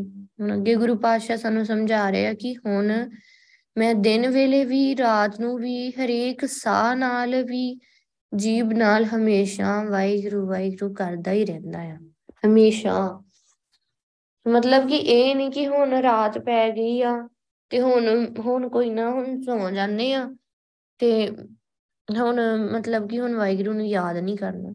ਪਰ ਜਿਹੜੇ ਵੀ ਜੀਵ ਦੇਖੋ ਜਿਹੜੇ ਬਹੁਤ ਭਗਤੀ ਕਰਦੇ ਆ ਨਾ, ਉਹਨਾਂ ਨੂੰ ਸੁੱਤੇ ਪਏ ਵੀ, ਚਾਹੇ ਉਹ ਲੰਮੇ ਵੀ ਪਏ ਆ, ਤਾਂ ਵੀ ਉਹਨਾਂ ਨੂੰ ਵਾਹਿਗੁਰੂ ਸੁਣਦਾ ਹੁੰਦਾ ਹੈ। ਅਨਹਦ ਚੱਲਣ ਲੱਗ ਪੈਂਦਾ, ਪਤਾ ਨਾਮ ਜਿਹੜਾ ਹੈ ਨਾ ਅੰਦਰ ਪੱਕਾ ਹੋ ਜਾਂਦਾ, ਕਦੇ ਵੀ ਨਾਮ ਭੁੱਲਦਾ ਨਹੀਂ। ਉਹ ਅਵਸਥਾ ਤੱਕ ਅਸੀਂ ਪਹੁੰਚ ਸਕਦੇ ਹਾਂ, ਸਾਨੂੰ ਇੰਨੀ ਭਗਤੀ ਕਰਨੀ ਪੈਣੀ ਆ। ਸੋ ਇਹ ਨਾਮ ਜਪਣਾ ਹਾਂ ਸ਼ੁਰੂ ਚ ਸਾਨੂੰ ਔਖਾ ਲੱਗੂ, ਪਰ ਜਿਵੇਂ ਜਿਵੇਂ ਦੇਖੋ ਨਾਮ ਕਿਹੜਾ ਹੀ ਆਪ ਜਪਣਾ ਹੈ, ਗੁਰੂ ਪਾਤਸ਼ਾਹ ਨੇ ਜਪ ਜਪਾਉਣਾ ਆ ਆਪਣੇ ਆਪ ਹੀ। ਸਾਡਾ ਮਨ ਜਿਹੜਾ ਹੈ ਨਾ, ਜਦੋਂ ਮਨ ਵਿੱਚ ਦ੍ਰਿੜ ਹੋ ਗਿਆ, ਪੱਕਾ ਹੋ ਗਿਆ, ਤੇ ਸਾਨੂੰ ਮੁਸ਼ਕਲ ਨਹੀਂ ਆਉਣੀ, ਸਾਨੂੰ ਸੌਖਾ ਲੱਗਣਾ, ਸਾਡਾ ਪਿਆਰ ਬਣ ਜਾਣਾ ਹੈ ਨਾਮ ਨਾਲ। ਨਾਮ ਹੀ ਜ਼ਿੰਦਗੀ ਦਾ ਆਸਰਾ ਹੋ ਜਾਣਾ ਹੈ, ਫਿਰ ਅਸੀਂ ਆਪ ਹੀ ਨਹੀਂ ਕਦੇ ਭੁੱਲਣਾ ਨਾਮ ਨੂੰ। ਐਨਿਸ ਭਗਤ ਕਰਿਆ ਦਿਨ ਰਾਤੀ ਹਉਮੈ ਮਾਰਨ ਚਿੰਨ। ਦੇਖੋ ਜਿਹੜੇ ਜਿਹੜੇ ਗੁਰਸਿੱਖ ਪਿਆਰੇ ਦਿਨ ਰਾਤ ਹਰ ਵੇਲੇ ਵਾਹਿਗੁਰੂ ਦੀ ਭਗਤੀ ਕਰਦੇ ਆ, ਉਹਨਾਂ ਦੇ ਕੀ ਹੁੰਦਾ ਹੈ, ਅੰਦਰੋਂ ਹਉਮੈ ਦੂਰ ਹੋ ਜਾਂਦੀ ਹੈ ਤੇ ਬੇਫਿਕਰ ਹੋ ਜਾਂਦੇ ਆ। ਹੁਣ ਹਉਮੈ ਹੀ ਆ ਨਾ ਜਿਹਨੇ ਤੰਗ ਕੀਤਾ ਹੋਇਆ ਹੈ, ਮੈਂ ਮੇਰੀ। ਇੰਨਾ ਵਿਕਾਰ ਜਿਹੜੇ ਉਹ ਤੰਗ ਹੀ ਕਰਦੇ ਆ, ਦੁਖੀ ਕਰਦੇ ਆ। ਤੇ ਹੁਣ ਗੁਰਸਿੱਖ ਨੇ ਆਪਣੇ ਗੁਰੂ ਪਾਤਸ਼ਾਹ ਦੀ ਸਿੱਖਿਆ ਲੈ ਕੇ ਨਾਮ ਜਪਣਾ ਸ਼ੁਰੂ ਕੀਤਾ, ਗੁਰੂ ਪਾਤਸ਼ਾਹ ਦੀ ਕਿਰਪਾ ਲੈ ਕੇ ਉਹਨੇ ਨਾਮ ਜਪਿਆ, ਦਿਨ ਰਾਤ ਜਪਿਆ, ਅੰਦਰੋਂ ਹਉਮੈ ਹੀ ਖਤਮ ਹੋ ਗਈ। ਤੇ ਕੀ ਦਿਨ ਦਿਨ ਰਾਤ ਕਰਕੇ ਜੇ ਆਪਾਂ ਏਦਾਂ ਹੀ ਵੇਸਟ ਕਰੀ ਜਾਂਦੇ ਹਾਂ, ਆਪਾਂ ਸਿਮਰਨ ਨਹੀਂ ਕਰਦੇ, ਦਿਨ ਵੀ ਲੰਘ ਰਿਹਾ ਤੇ ਰਾਤ ਵੀ ਲੰਘ ਰਹੀ, ਤੇ ਇਸੇ ਤਰ੍ਹਾਂ ਜ਼ਿੰਦਗੀ ਵੀ ਖਤਮ ਹੋ ਜਾਣੀ ਆ, ਸੋ ਸਵਾਸ ਵੀ ਖਤਮ ਹੋ ਜਾਣੀ ਆ। ਤੇ ਫਿਰ ਕੀ ਕਰਾਂਗੇ? ਅਬ ਨਾ ਭਜਸ ਭਜਸ ਕਪਾਈ ਆਵੇ ਅੰਤ ਨਾ ਭਜਿਆ ਜਾਈ। ਜੇ ਹੁਣ ਨੀ ਭਗਤੀ ਕਰਨੀ ਤੇ ਫਿਰ ਕਦੋਂ ਕਰਨੀ ਆ? ਹੁਣ ਤੇ ਟਾਈਮ ਆ। ਜਦੋਂ ਅੰਤ ਆ ਗਿਆ, ਭਾਵ ਸਰੀਰ ਖਤਮ ਹੋ ਗਿਆ, ਸਵਾਸ ਖਤਮ ਹੋ ਗਏ, ਫਿਰ ਕੀ ਕਰਾਂਗੇ? ਫਿਰ ਥੋੜ੍ਹੀ ਅਸੀਂ ਵਾਹਿਗੁਰੂ ਕਰ ਸਕਦੇ ਹਾਂ। ਦਿਨਸ ਚੜੇ ਫਿਰ ਰਾਤ ਵੈ ਰੈਣ ਸਬਾਈ ਜਾਏ। ਸੋ ਦਿਨ ਚੜਦਾ ਹੈ, ਫਿਰ ਡੁੱਬ ਜਾਂਦਾ ਹੈ, ਤੇ ਫਿਰ ਰਾਤ ਰਾਤ ਵੀ ਲੰਘ ਜਾਂਦੀ ਇਸੇ ਤਰ੍ਹਾਂ ਹੀ। ਆਵ ਘਟੇ ਨਰ ਨਾ ਬੁਝੇ ਨਿੱਤ ਮੂਸਾ ਲਾਜ ਟੁਕਾਏ। ਹੁਣ ਜਿਵੇਂ ਦੇਖੋ ਦਿਨ ਰਾਤ ਉਮਰ ਘੱਟ ਰਹੀ ਹੈ, ਐਵੇਂ ਦਿਨ ਚੜਦਾ ਆ ਫਿਰ ਰਾਤ ਪੈਂਦੀ, ਰਾਤ ਵੀ ਲੰਘ ਜਾਂਦੀ ਆ, ਇਵੇਂ ਹੀ ਉਮਰ ਸਹਿਜੇ ਸਹਿਜੇ ਕਰਕੇ ਘਟਦੀ ਜਾਂਦੀ ਆ। ਤੇ ਮਨੁੱਖ ਸਮਝਦਾ ਹੀ ਨਹੀਂ, ਗੱਲ ਨੂੰ ਜਾਣਦਾ ਹੀ ਨਹੀਂ ਕਿ ਮੇਰਾ ਮਨੁੱਖਾ ਜੀਵਨ ਜਿਹੜਾ ਆ ਸਮਾਂ ਆ, ਮਨੁੱਖਾ ਸਮਾਂ ਉਮਰ ਜਿਹੜੀ ਆ ਉਹ ਕੀ ਆ, ਬੀਤਦੀ ਜਾ ਰਹੀ ਆ। ਇਹ ਤੇ ਇਉਂ ਆ ਜਿਵੇਂ ਕਹਿ ਲਓ ਕਿ ਚੂਹਾ ਸਦਾ ਹੀ ਰੱਸੀ ਨੂੰ ਟੋਕਦਾ ਰਹੇ ਤੇ ਇੱਕ ਦਿਨ ਰੱਸੀ ਜਿਹੜੀ ਉਹ ਕੱਟੀ ਜਾਂਦੀ ਆ, ਹੌਲੀ ਹੌਲੀ ਕਰਕੇ ਉਹ ਲੱਗਾ ਰਹਿੰਦਾ। ਇਸੇ ਤਰ੍ਹਾਂ ਹੀ ਹੌਲੀ ਹੌਲੀ ਦਿਨ ਰਾਤ ਕਰਕੇ ਸਾਡੀ ਜਿਵੇਂ ਜਿਵੇਂ ਦਿਨ ਚੜ੍ਹਦਾ ਆ ਫਿਰ ਫਿਰ ਜਿਹੜਾ ਆ ਡੁੱਬ ਜਾਂਦਾ ਆ, ਸੂਰਜ ਡੁੱਬ ਜਾਂਦਾ ਆ, ਤੇ ਫਿਰ ਰਾਤ ਵੀ ਲੰਘ ਜਾਂਦੀ ਆ। ਸੋ ਇਵੇਂ ਹੀ ਸਾਡੀ ਹੌਲੀ ਹੌਲੀ ਕਰਕੇ ਉਮਰ ਘਟਦੀ ਜਾ ਰਹੀ ਹੈ, ਸਮਾਂ ਲੰਘਦਾ ਜਾ ਰਿਹਾ ਹੈ। ਸੋ ਇਸ ਗੱਲ ਨੂੰ ਸਮਝ ਜਾਈਏ, ਵਿਚਾਰੀਏ ਕਿ ਸਮਾਂ ਬੀਤ ਰਿਹਾ ਆ, ਮੈਂ ਵਾਹਿਗੁਰੂ ਕਰਾਂ। ਗੁਰੂ ਸਾਹਿਬ ਤੇ ਇੰਨਾ ਇੰਨਾ ਕਹਿ ਰਹੇ ਆ, ਗੁਰੂ ਪਾਤਸ਼ਾਹ ਤੇ ਬਾਰ ਬਾਰ ਕਹਿ ਰਹੇ ਆ, ਫਿਰ ਉਹ ਕਿੰਨੀ ਭਗਤੀ ਕਰਨ ਨੂੰ ਕਹਿ ਰਹੇ ਆ। ਇਹ ਵੀ ਮੈਂ ਵਿਚਾਰਾਂ, ਸੋ ਮੇਰਾ ਹਜੇ ਸੁਭਾਅ ਕਿਵੇਂ ਦਾ ਇਹ ਵੀ ਮੈਂ ਦੇਖਾਂ। ਮਤਲਬ ਸਾਨੂੰ ਦੀ ਆਪਣੀ ਟੈਨਸ਼ਨ ਸਾਡੀ ਖਤਮ ਨਹੀਂ ਹੋਣੀ ਚਾਹੀਦੀ। ਅਸੀਂ ਅਜੇ ਦੂਜਿਆਂ ਬਾਰੇ ਸੋਚਦੇ ਹਾਂ, ਦੂਜਿਆਂ ਦੀਆਂ ਗੱਲਾਂ ਕਰਨ ਲੱਗ ਪੈਂਦੇ ਆ, ਨਿੰਦਿਆ ਕਰਨ ਲੱਗ ਪੈਂਦੇ ਆ, ਸੋ ਹੋਰ ਭਾਰ ਆਪਣੇ ਸਿਰ ਚੜਾਈ ਜਾਂਦੇ। ਪਹਿਲਾਂ ਤਾਂ ਇੰਨੀ ਮੈਲ ਲੱਗੀ ਮਨ ਨੂੰ, ਉਹ ਤਾਂ ਦੂਰ ਕਰੀਏ। ਸੋ ਇਸ ਕਰਕੇ ਮਤਲਬ ਜੇਕਰ ਸਹੀ ਤਰੀਕੇ ਨਾਲ ਕੋਈ ਚੱਲੇ, ਮਤਲਬ ਕਿ ਆਪਣੇ ਬਾਰੇ ਸੋਚੇ, ਆਪਣੇ ਵੱਲ ਦੇਖੇ, ਆਪਣੇ ਰਹਿ ਗਿਰੀਵਾਨ ਮੈਂ ਸਿਰ ਨੀਵਾਂ ਕਰ ਦੇ, ਆਪਣੇ ਵੱਲ ਦੇਖੇ ਕਿ ਮੈਂ ਜੇ ਕਿੱਥੇ ਕੰਮ, ਮੇਰੀ ਕਿੰਨੀ ਕੁ ਭਗਤੀ ਆ, ਮੇਰੇ ਅੰਦਰ ਕਿੰਨ ਕਿਹੜੇ ਗੁਣ ਆ, ਕਿਹੜੇ ਔਗੁਣ ਆ। ਇਹ ਇਹ ਜਦੋਂ ਹੀ ਆਪਣੀ ਜ਼ਿੰਦਗੀ ਦੀ ਉਹਨੂੰ ਫਿਕਰ ਹੋਊਗੀ ਨਾ ਕਿ ਮੇਰਾ ਸਮਾਂ ਲੰਘ ਰਿਹਾ, ਮੈਂ ਵੀ ਭਗਤੀ ਕਰਨੀ ਆ, ਫਿਰ ਉਹਦੇ ਕੋਲ ਟਾਈਮ ਹੀ ਨਹੀਂ ਹੋਣਾ ਕਿ ਉਹ ਕਿਸੇ ਬਾਰੇ ਸੋਚੇ ਜਾਂ ਕਿਸੇ ਦੀ ਗੱਲ ਕਰੇ। ਜੇ ਅਸੀਂ ਦੂਜਿਆਂ ਬਾਰੇ ਗੱਲਾਂ ਕਰਦੇ ਰਹੇ, ਏਦਾਂ ਟਾਈਮ ਵੇਸਟ ਕਰਦੇ ਰਹੇ, ਵਿਕਾਰ ਹੀ ਵੱਧਦੇ ਜਾਣੇ, ਫਿਰ ਫਿਰ ਕੋਈ ਫਾਇਦਾ ਨਹੀਂ ਹੋਣਾ। ਏਦਾਂ ਹੀ ਸਮਾਂ ਲੰਘਾ ਲੈਣਾ ਹੈ ਫਿਰ, ਤੇ ਫਿਰ ਪਛਤਾਉਣਾ ਹੈ, ਤੇ ਪਛਤਾਉਣ ਨਾਲ ਫਿਰ ਕੋਈ ਉਦੋਂ ਫਾਇਦਾ ਨਹੀਂ ਹੋਣਾ। ਹੁਣ ਹੀ ਫਾਇਦਾ ਆ, ਹੁਣ ਹੀ ਅਸੀਂ ਹੁਣ ਹੀ ਪਛਤਾ ਲਈਏ, ਹੁਣ ਹੀ ਦੇਖ ਲਈਏ ਕਿ ਮੇਰਾ ਕਿੰਨਾ ਸਮਾਂ ਲੰਘ ਗਿਆ ਆ, ਜਿਹੜਾ ਰਹਿ ਗਿਆ ਹੈ ਉਹ ਤੇ ਮੈਂ ਬਚਾ ਲਾਂ, ਮੈਂ ਭਗਤੀ ਕਰ ਲਵਾਂ। ਅੱਗੇ ਗੁਰੂ ਪਾਤਸ਼ਾਹ ਕਹਿ ਰਹੇ ਕਿ ਦਿਨ ਰਾਤ ਵੀ ਗਾਣਾ ਗਾਉਣਾ ਆ, ਵਾਹਿਗੁਰੂ ਵਾਹਿਗੁਰੂ ਕਰਨਾ ਆ, ਤੇ ਹਰ ਸਾਹ ਨਾਲ ਵਾਹਿਗੁਰੂ ਨੂੰ ਯਾਦ ਕਰਨਾ ਆ, ਸਦਾ ਹੀ ਯਾਦ ਕਰਨਾ ਹੈ। ਸਦਾ ਸਦਾ ਰਾਤ ਦੀਏ ਦਿਨ ਵਿਸਰੋ ਨਹੀਂ ਰਾਤ, ਨਾ ਤੇ ਸਦਾ ਸਦਾ ਹੀ ਵਾਹਿਗੁਰੂ ਨੂੰ ਯਾਦ ਕਰਨਾ, ਨਾ ਤੇ ਦਿਨੇ ਤੇ ਨਾ ਹੀ ਰਾਤ ਮੈਨੂੰ ਵਾਹਿਗੁਰੂ ਕਦੇ ਵੀ ਭੁੱਲੇ ਨਾ, ਹਮੇਸ਼ਾ ਮੈਂ ਵਾਹਿਗੁਰੂ ਨੂੰ ਚੇਤੇ ਰੱਖਾਂ। ਸਾਸ ਸਾਸ ਸਿਮਰੋਂ ਪ੍ਰਭ ਆਪਣਾ, ਸਤਸੰਗ ਨਿਤ ਰਹੀ ਹੈ, ਸੰਤ ਸੰਗ ਨਿਤ ਰਹੀ ਹੈ। ਹਰ ਸਾਹ ਨਾਲ ਵਾਹਿਗੁਰੂ ਨੂੰ ਯਾਦ ਕਰਨਾ ਆ, ਸਾਸ ਸਾਸ ਸਿਮਰੋਂ ਪ੍ਰਭ ਆਪਣਾ, ਹਰ ਹਰੇਕ ਸਾਹ ਦੇ ਨਾਲ ਮੈਂ ਵਾਹਿਗੁਰੂ ਬੋਲਾਂ। ਸੋ ਆਪਾਂ ਨੋਟ ਕਰਾਂਗੇ, ਜੇ ਸਾਡਾ ਸਿਮਰਨ ਵੱਧਦਾ ਹੈ ਨਾ, ਨਾਮ ਵੱਲ ਧਿਆਨ ਹੁੰਦਾ ਹੈ, ਅਸੀਂ ਨੋਟ ਕਰਾਂਗੇ ਕਿ ਸਾਡੇ ਸਾਹ ਵਾਹਿਗੁਰੂ ਕਹਿ ਰਹੇ ਆ। ਅਸੀਂ ਅਸੀਂ ਜੇ ਧਿਆਨ ਹੀ ਦਿੱਤਾ ਹੈ ਸਾਹ ਵੱਲ, ਵਾਹਿਗੁਰੂ, ਆਪਾਂ ਨੂੰ ਸਾਨੂੰ ਆਪੇ ਹੀ ਪਤਾ ਲੱਗਦਾ ਹੈ ਕਿ ਵਾਹਿਗੁਰੂ ਬੋਲ ਰਹੇ ਸਾਡੇ ਸਾਹ ਨੂੰ। ਤੇ ਕੋਈ ਸਾਨੂੰ ਕੋਈ ਵੀ ਆਵਾਜ਼ ਆਊਗੀ, ਉਹਦੇ ਚ ਵੀ ਸਾਨੂੰ ਵਾਹਿਗੁਰੂ ਸੁਣੂਗਾ, ਮਤਲਬ ਧਿਆਨ ਦੀ ਗੱਲ ਆ। ਇਹ ਧਿਆਨ ਉਦੋਂ, ਇਹ ਧਿਆਨ ਮਤਲਬ ਫੋਕਸ, ਫੋਕਸ ਕਿਵੇਂ ਹੋਊਗਾ? ਜਦੋਂ ਅਸੀਂ ਜ਼ਿਆਦਾ ਬੈਠਾਂਗੇ ਸੁਰਤੀ ਤੇ, ਜਦੋਂ ਜ਼ਿਆਦਾ ਧਿਆਨ ਲਾਵਾਂਗੇ, ਅੱਖਾਂ ਬੰਦ ਕਰਕੇ ਸਿੱਧੇ ਹੋ ਕੇ ਵਾਹਿਗੁਰੂ ਵਾਹਿਗੁਰੂ ਬੋਲਦੇ ਜਾਵਾਂਗੇ ਬੋਲਦੇ ਜਾਵਾਂਗੇ ਫਿਰ ਪੂਰੀ ਸ਼ਾਂਤੀ ਹੋ ਗਈ ਨਾ। ਤੇ ਰਾਤ ਜਿਵੇਂ ਆਪਾਂ ਲੰਮੇ ਪਏ ਹੋਏ ਆ, ਤੇ ਸਾਨੂੰ ਆਪਣੇ ਸਾਹ ਦੇ ਵਿੱਚ, ਸਾਨੂੰ ਆਪਣੇ ਸਾਹ ਸੁਣ ਰਹੇ ਹੁੰਦੇ ਆ, ਧਿਆਨ ਨਾਲ ਸੁਣਾਂਗੇ ਤੇ ਸਾਨੂੰ ਅਸੀਂ ਸੁਣਾਂਗੇ ਕਿ ਉਹ ਵਾਹਿਗੁਰੂ ਬੋਲ ਰਹੇ ਆ। ਮਤਲਬ ਇਹ ਕੋਈ ਔਖਾ ਨਹੀਂ ਆ, ਕਿ ਇਹ ਨਹੀਂ ਕਿ ਸਾਹ ਨਾਲ ਸਿਮਰਨ ਕਰਨਾ ਔਖਾ ਹੈ, ਆਪੇ ਨਹੀਂ ਕੁਛ ਵੀ ਆਪੇ ਹੀ ਹੁੰਦਾ ਜਾਂਦਾ। ਮਤਲਬ ਸਾਨੂੰ ਆਪ ਕੁਛ ਕਰਨ ਦੀ ਜ਼ਰੂਰਤ ਨਹੀਂ ਪੈਂਦੀ, ਆਪਣੇ ਆਪ ਹੀ ਸਭ ਕੁਛ ਹੋ ਰਿਹਾ ਹੁੰਦਾ ਆ। ਮਤਲਬ ਧੱਕੇ ਨਾਲ ਆਪਾਂ ਸਾਹ ਦੇ ਵਿੱਚ ਵਾਹਿਗੁਰੂ ਸੁਣਨ ਦੀ ਕੋਸ਼ਿਸ਼ ਕਰੀਏ, ਏਦਾਂ ਨਹੀਂ, ਆਪਣੇ ਆਪ ਹੀ ਹੋਣਾ ਆ। ਆਪਣੇ ਆਪ ਹੀ ਅਸੀਂ ਨੋਟ ਕਰਾਂਗੇ ਕਿ ਸਾਹ ਤੇ ਵਾਹਿਗੁਰੂ ਕਹਿ ਰਹੇ ਆ। ਇਹ ਗੁਰੂ ਪਾਤਸ਼ਾਹ ਦੀ ਦੇਖੋ ਬਖਸ਼ਿਸ਼ ਹੁੰਦੀ ਆ, ਜਦੋਂ ਅਸੀਂ ਨਾਮ ਜਪਦੇ ਜਾਂਦੇ ਆ ਨਾ, ਨਾਮ ਇੰਨਾ ਅੰਦਰ ਦ੍ਰਿੜ ਹੋ ਜਾਂਦਾ ਹੈ ਕਿ ਸਾਨੂੰ ਵਾਹਿਗੁਰੂ ਹੀ ਸੁਣ ਰਿਹਾ ਹੁੰਦਾ ਆ, ਕਿਉਂਕਿ ਬਹੁਤ ਧਿਆਨ, ਬਹੁਤ ਫੋਕਸ ਹੋ ਜਾਂਦੇ ਆ ਅਸੀਂ। ਸੰਤ ਸੰਗ ਨਿਤ ਰਹੀਏ, ਤੇ ਗੁਰੂ ਪਾਤਸ਼ਾਹ ਅੱਗੇ ਕਹਿ ਰਹੇ ਕਿ ਸੰਗਤ ਵਿੱਚ ਸਦਾ ਹੀ ਟਿਕੇ ਰਹਿਣਾ ਚਾਹੀਦਾ ਹੈ। ਸੰਗਤ ਦੀ ਬਹੁਤ ਮਹਾਨਤਾ ਆ। ਦੇਖੋ, ਸੰਗਤ ਤੋਂ ਬਿਨਾ ਜਿਹੜਾ ਆ ਅਸੀਂ ਵਾਹਿਗੁਰੂ ਨੂੰ ਨਹੀਂ ਮਿਲ ਸਕਦੇ। ਸੰਗਤ ਵਿੱਚ ਜਾਣਾ ਬਹੁਤ ਜ਼ਰੂਰੀ ਆ, ਚਰਨ ਧੂੜ ਲੈਣੀ ਬਹੁਤ ਜ਼ਰੂਰੀ ਆ। ਇਹ ਇਹ ਤਰੀਕਾ ਹੀ ਹੈ ਨਾ ਵਾਹਿਗੁਰੂ ਨੂੰ ਮਿਲਣ ਦਾ, ਵਾਹਿਗੁਰੂ ਦੇ ਦਰਸ਼ਨ ਕਰਨ ਦਾ, ਭਗਤੀ ਕਰਨ ਦਾ। ਇਹ ਸਾਰੇ ਤਰੀਕੇ ਗੁਰੂ ਪਾਤਸ਼ਾਹ ਸਾਨੂੰ ਦੱਸ ਰਹੇ ਆ ਕਿ ਵਾਹਿਗੁਰੂ ਨਾਮ ਸਦਾ ਹੀ ਜਪਣਾ ਹੈ, ਹਮੇਸ਼ਾ ਜਪਦੇ ਰਹਿਣਾ ਹੈ, ਦਿਨ ਰਾਤ ਜਪਦੇ ਰਹਿਣਾ ਆ, ਤੇ ਸੰਗਤ ਵਿੱਚ ਜਾ ਕੇ ਜਪਣਾ ਹੈ। ਸੰਗਤ ਵਿੱਚ ਹਮੇਸ਼ਾ ਹੀ ਜਾਣਾ ਹੈ, ਕਿ ਆਲਸ ਨਹੀਂ ਕਰਨਾ, ਜਾਂ ਕਹਿ ਲਓ ਕਿ ਆਪਾਂ ਘਰੇ ਹੀ ਰਹੀਏ, ਜਾਂ ਆਪਾਂ ਇੰਨੇ ਹੀ ਕੰਮਾਂ ਕਾਰਾਂ ਚ ਖੁੱਭ ਜਾਈਏ ਕਿ ਆਪਾਂ ਆਪਾਂ ਟਾਈਮ ਹੀ ਨਾ ਕੱਢ ਸਕੀਏ। ਇਹ ਹਮੇਸ਼ਾ ਹੀ ਯਾਦ ਰੱਖਣਾ ਕਿ ਇਹ ਸਮਾਂ ਵਾਹਿਗੁਰੂ ਲਈ ਆ, ਸਾਡਾ ਸਮਾਂ ਹੀ ਵਾਹਿਗੁਰੂ ਲਈ, ਅਸੀਂ ਇੱਥੇ ਆਏ ਹਾਂ ਵਾਹਿਗੁਰੂ ਲਈ। ਫਿਰ ਉਹ ਉਹ ਜੋ ਜੀਵਨ ਦਾ ਮਨੋਰਥ ਆ, ਉਹ ਜੋ ਸਾਡਾ ਟਾਰਗੇਟ ਆ, ਸਦਾ ਹੀ ਸਾਡੇ ਧਿਆਨ ਵਿੱਚ ਰਹੇ। ਹਮਰਾ ਠਾਕੁਰ ਸਭ ਤੇ ਉੱਚਾ, ਰਹਿਣ ਦਿਨਸ ਤੇ ਸੁਗਾਮੋ ਰੇ। ਵਾਹਿਗੁਰੂ ਸਭ ਤੋਂ ਉੱਚਾ ਆ, ਸਭ ਤੋਂ, ਸਾਰੀਆਂ ਤਾਕਤਾਂ ਦਾ ਮਾਲਕ ਆ। ਮੈਂ ਮੇਰੀ ਤੇ ਕੋਈ ਹਸਤੀ ਨਹੀਂ, ਮੈਂ ਤਾਂ ਕੁਛ ਨਹੀਂ, ਦਿਨ ਰਾਤ ਵਾਹਿਗੁਰੂ ਨੂੰ ਯਾਦ ਕਰਨਾ ਹੈ, ਦਿਨ ਰਾਤ। ਹਿਨ ਮੈਂ ਥਾਪ ਉਥਾਪਨ ਹਾਰਾ, ਤਿਸ ਤੇ ਤੁਝੇ ਡਰਾਵੋ ਰਹੀ ਰਾਹੋ। ਦੇਖੋ ਉਹ ਵਾਹਿਗੁਰੂ ਇੱਕ ਖਿਣ ਵਿੱਚ ਹੀ ਪੈਦਾ ਕਰਕੇ ਨਾਸ ਕਰਨ ਦੀ ਵੀ ਤਾਕਤ ਰੱਖਣ ਵਾਲਾ ਹੈ। ਹੇ ਮਨ, ਤੈਨੂੰ ਉਸਦੇ ਡਰ ਅਦਬ ਵਿੱਚ ਰਹਿਣਾ ਚਾਹੀਦਾ ਹੈ। ਮੈਂ ਤੈਨੂੰ ਉਹਨੇ ਵਾਹਿਗੁਰੂ ਦੇ ਡਰ ਅਦਬ ਵਿੱਚ ਹੀ ਰੱਖ ਰਿਹਾ ਆ ਕਿ ਦੇਖ ਵਾਹਿਗੁਰੂ ਸਭ ਕੁਛ ਕਰਨ ਦੇ ਸਮਰੱਥ ਆ, ਤੇਰੀ ਤੇ ਕੋਈ ਹਸਤੀ ਨਹੀਂ, ਫਿਰ ਕਿਉਂ ਆਪਾਂ ਮਨਾਈਆਂ ਕਿਉਂ ਕਰਨੀਆਂ? ਫਿਰ ਮਨਾ ਮੈਂ ਤੇਰੀ ਕੋਈ ਨਹੀਂ ਸੁਣਨੀ, ਮੈਂ ਸਿਰਫ ਆਪਣੇ ਗੁਰੂ ਦੀ ਹੀ ਸੁਣਨੀ ਆ, ਕਿਉਂਕਿ ਜੋ ਕੁਛ ਮੈਨੂੰ ਮਿਲਣਾ ਆ ਗੁਰੂ ਕੋਲੋਂ ਹੀ ਮਿਲਣਾ ਆ।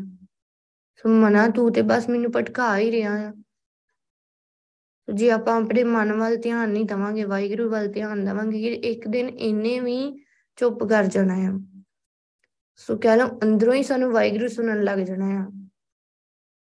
ਇੰਨਾ ਪਵਿੱਤਰ ਆ ਵਾਹਿਗੁਰੂ ਦਾ ਨਾਮ ਕਿ ਸਾਨੂੰ ਪਵਿੱਤਰ ਬਣਾ ਦੇਣਾ ਆ। ਮਨ ਦੀ ਮੈਲ ਦੂਰ ਹੋ ਜਾਣੀ ਹੈ। ਮਨ ਵਿੱਚ ਜਿਹੜੇ ਖਿਆਲ ਆਉਂਦੇ ਆ, ਫੁਰਨੀ ਆਉਂਦੇ, ਆਉਣੇ ਹੀ ਨਹੀਂ। ਇੰਨੀ ਬਖਸ਼ਿਸ਼ ਹੋ ਜਾਣੀ ਆ। ਸੋ ਇਹ ਬਖਸ਼ਿਸ਼ ਹੋਣੀ ਤੇ ਸਿਮਰਨ ਨਾਲ ਆ। ਸੋ ਚਾਹੇ ਸਾਨੂੰ ਔਖਾ ਲੱਗਦਾ ਆ, ਬਹੁਤਾ ਟਾਈਮ ਬੈਠਾ ਨਹੀਂ ਜਾਂਦਾ, ਪਰ ਫਿਰ ਵੀ ਕੋਸ਼ਿਸ਼ ਕਰੀਏ। ਸੋ ਗੁਰੂ ਪਾਤਸ਼ਾਹ ਤੇ ਕਹਿੰਦੇ ਆ ਕਿ ਤੁਰੇ ਫਿਰਦੇ ਵੀ ਕਰੋ, ਕੰਮ ਕਾਰ ਕਰਦੇ ਵੀ ਵਾਹਿਗੁਰੂ ਨਾਮ ਜਪੋ, ਸੋ ਉੱਠਦੇ ਬੈਠਦੇ ਵੀ ਵਾਹਿਗੁਰੂ ਬੋਲੋ, ਹਰ ਸਾਹ ਨਾਲ ਵਾਹਿਗੁਰੂ ਬੋਲੋ। ਸੋ ਬੋਲਦੇ ਹੀ ਰਹੀਏ, ਯਾਦ ਹੀ ਰੱਖੀਏ ਵਾਹਿਗੁਰੂ। ਫਿਰ ਆਪਣੇ ਆਪ ਹੀ ਦੇਖੋ ਧੰਨ ਸ਼੍ਰੀ ਗੁਰੂ ਗ੍ਰੰਥ ਸਾਹਿਬ ਜੀ ਤੇ ਸਾਨੂੰ ਦੇਖ ਰਹੇ ਆ ਨਾ ਅਸੀਂ ਕੀ ਕਰ ਰਹੇ ਹੋ। ਸੋ ਸਾਡੀ ਭਾਵਨਾ ਹੋਈ ਤੇ ਗੁਰੂ ਪਾਤਸ਼ਾਹ ਨੇ ਆਪੇ ਕਿਰਪਾ ਕਰਕੇ ਸਾਡੇ ਮਨ ਚ ਹੀ ਨਾਮ ਵਸਾ ਦੇਣਾ ਹੈ। ਸਤ ਸੰਗਤ ਮੈਂ ਪਿਸਾਸ ਹੋਏ, ਹਰ ਜੀਵਤ ਮਰਤ ਸੰਗਾਰੀ। ਸੰਗਤ ਵਿੱਚ ਜਾ ਕੇ ਉੱਥੇ ਰਿਹਾ, ਸੰਗਤ ਵਿੱਚ ਵਾਹਿਗੁਰੂ ਨਾਮ ਜਪਿਆ, ਸੋ ਉੱਥੇ ਗੁਰਬਾਣੀ ਦੀ ਵਿਚਾਰ ਕੀਤਿਆਂ, ਸੁਣਿਆ। ਇਹ ਅੰਦਰ ਪੱਕਾ ਹੋ ਜਾਂਦਾ ਆ ਕਿ ਵਾਹਿਗੁਰੂ ਹਮੇਸ਼ਾ ਹੀ ਸਾਡੇ ਨਾਲ ਰਹਿੰਦਾ ਆ। ਚਾਹੇ ਅਸੀਂ ਸਰੀਰ ਵਿੱਚ ਹਾਂ, ਸਰੀਰ ਨੂੰ ਛੱਡ ਦਿੱਤਾ ਹੈ, ਵਾਹਿਗੁਰੂ ਨੇ ਤੇ ਵਾਹਿਗੁਰੂ ਦੇ ਨਾਮ ਨੇ ਸਦਾ ਹੀ ਸਾਡੇ ਨਾਲ ਰਹਿਣਾ ਹੈ। ਵਾਹਿਗੁਰੂ ਜੇ ਸਾਡਾ ਸਾਥੀ ਆ, ਹਮੇਸ਼ਾ ਦਾ ਹੀ ਸਾਥੀ ਆ, ਤੇ ਫਿਰ ਅਸੀਂ ਵਾਹਿਗੁਰੂ ਨੂੰ ਹੀ ਯਾਦ ਰੱਖੀਏ। ਤਾਂਹੀਓ ਦੇ ਗੁਰੂ ਪਾਤਸ਼ਾਹ ਸਾਨੂੰ ਵਾਰ-ਵਾਰ ਕਹਿ ਰਹੇ ਆ ਕਿ ਇਹ ਜੋ ਦੇਸ ਦੇ ਦੇਸ ਦੀ ਦੁਨੀਆ ਵਾ, ਸੋ ਜਿੱਦੇ ਦੇਸ ਦੇ ਪਦਾਰਥ ਆ ਜਿਨ੍ਹਾਂ ਨਾਲ ਆਪਾਂ ਮੋਹ ਪਾਇਆ ਹੋਇਆ ਆ, ਗੁਰੂ ਪਾਤਸ਼ਾਹ ਕਹਿ ਰਹੇ ਨਾਸਵੰਤ ਆ। ਜਗ ਰਚਨਾ ਸਭ ਝੂਠ ਹੈ, ਜਾਨ ਲਿਓ ਰੇ ਮੀਤ। ਸੋ ਇਹ ਜਗਤ ਦੀ ਰਚਨਾ ਸਭ ਝੂਠੀ, ਨਾਸਵੰਤ, ਖਤਮ ਹੋ ਜਾਣ ਵਾਲੀ ਆ।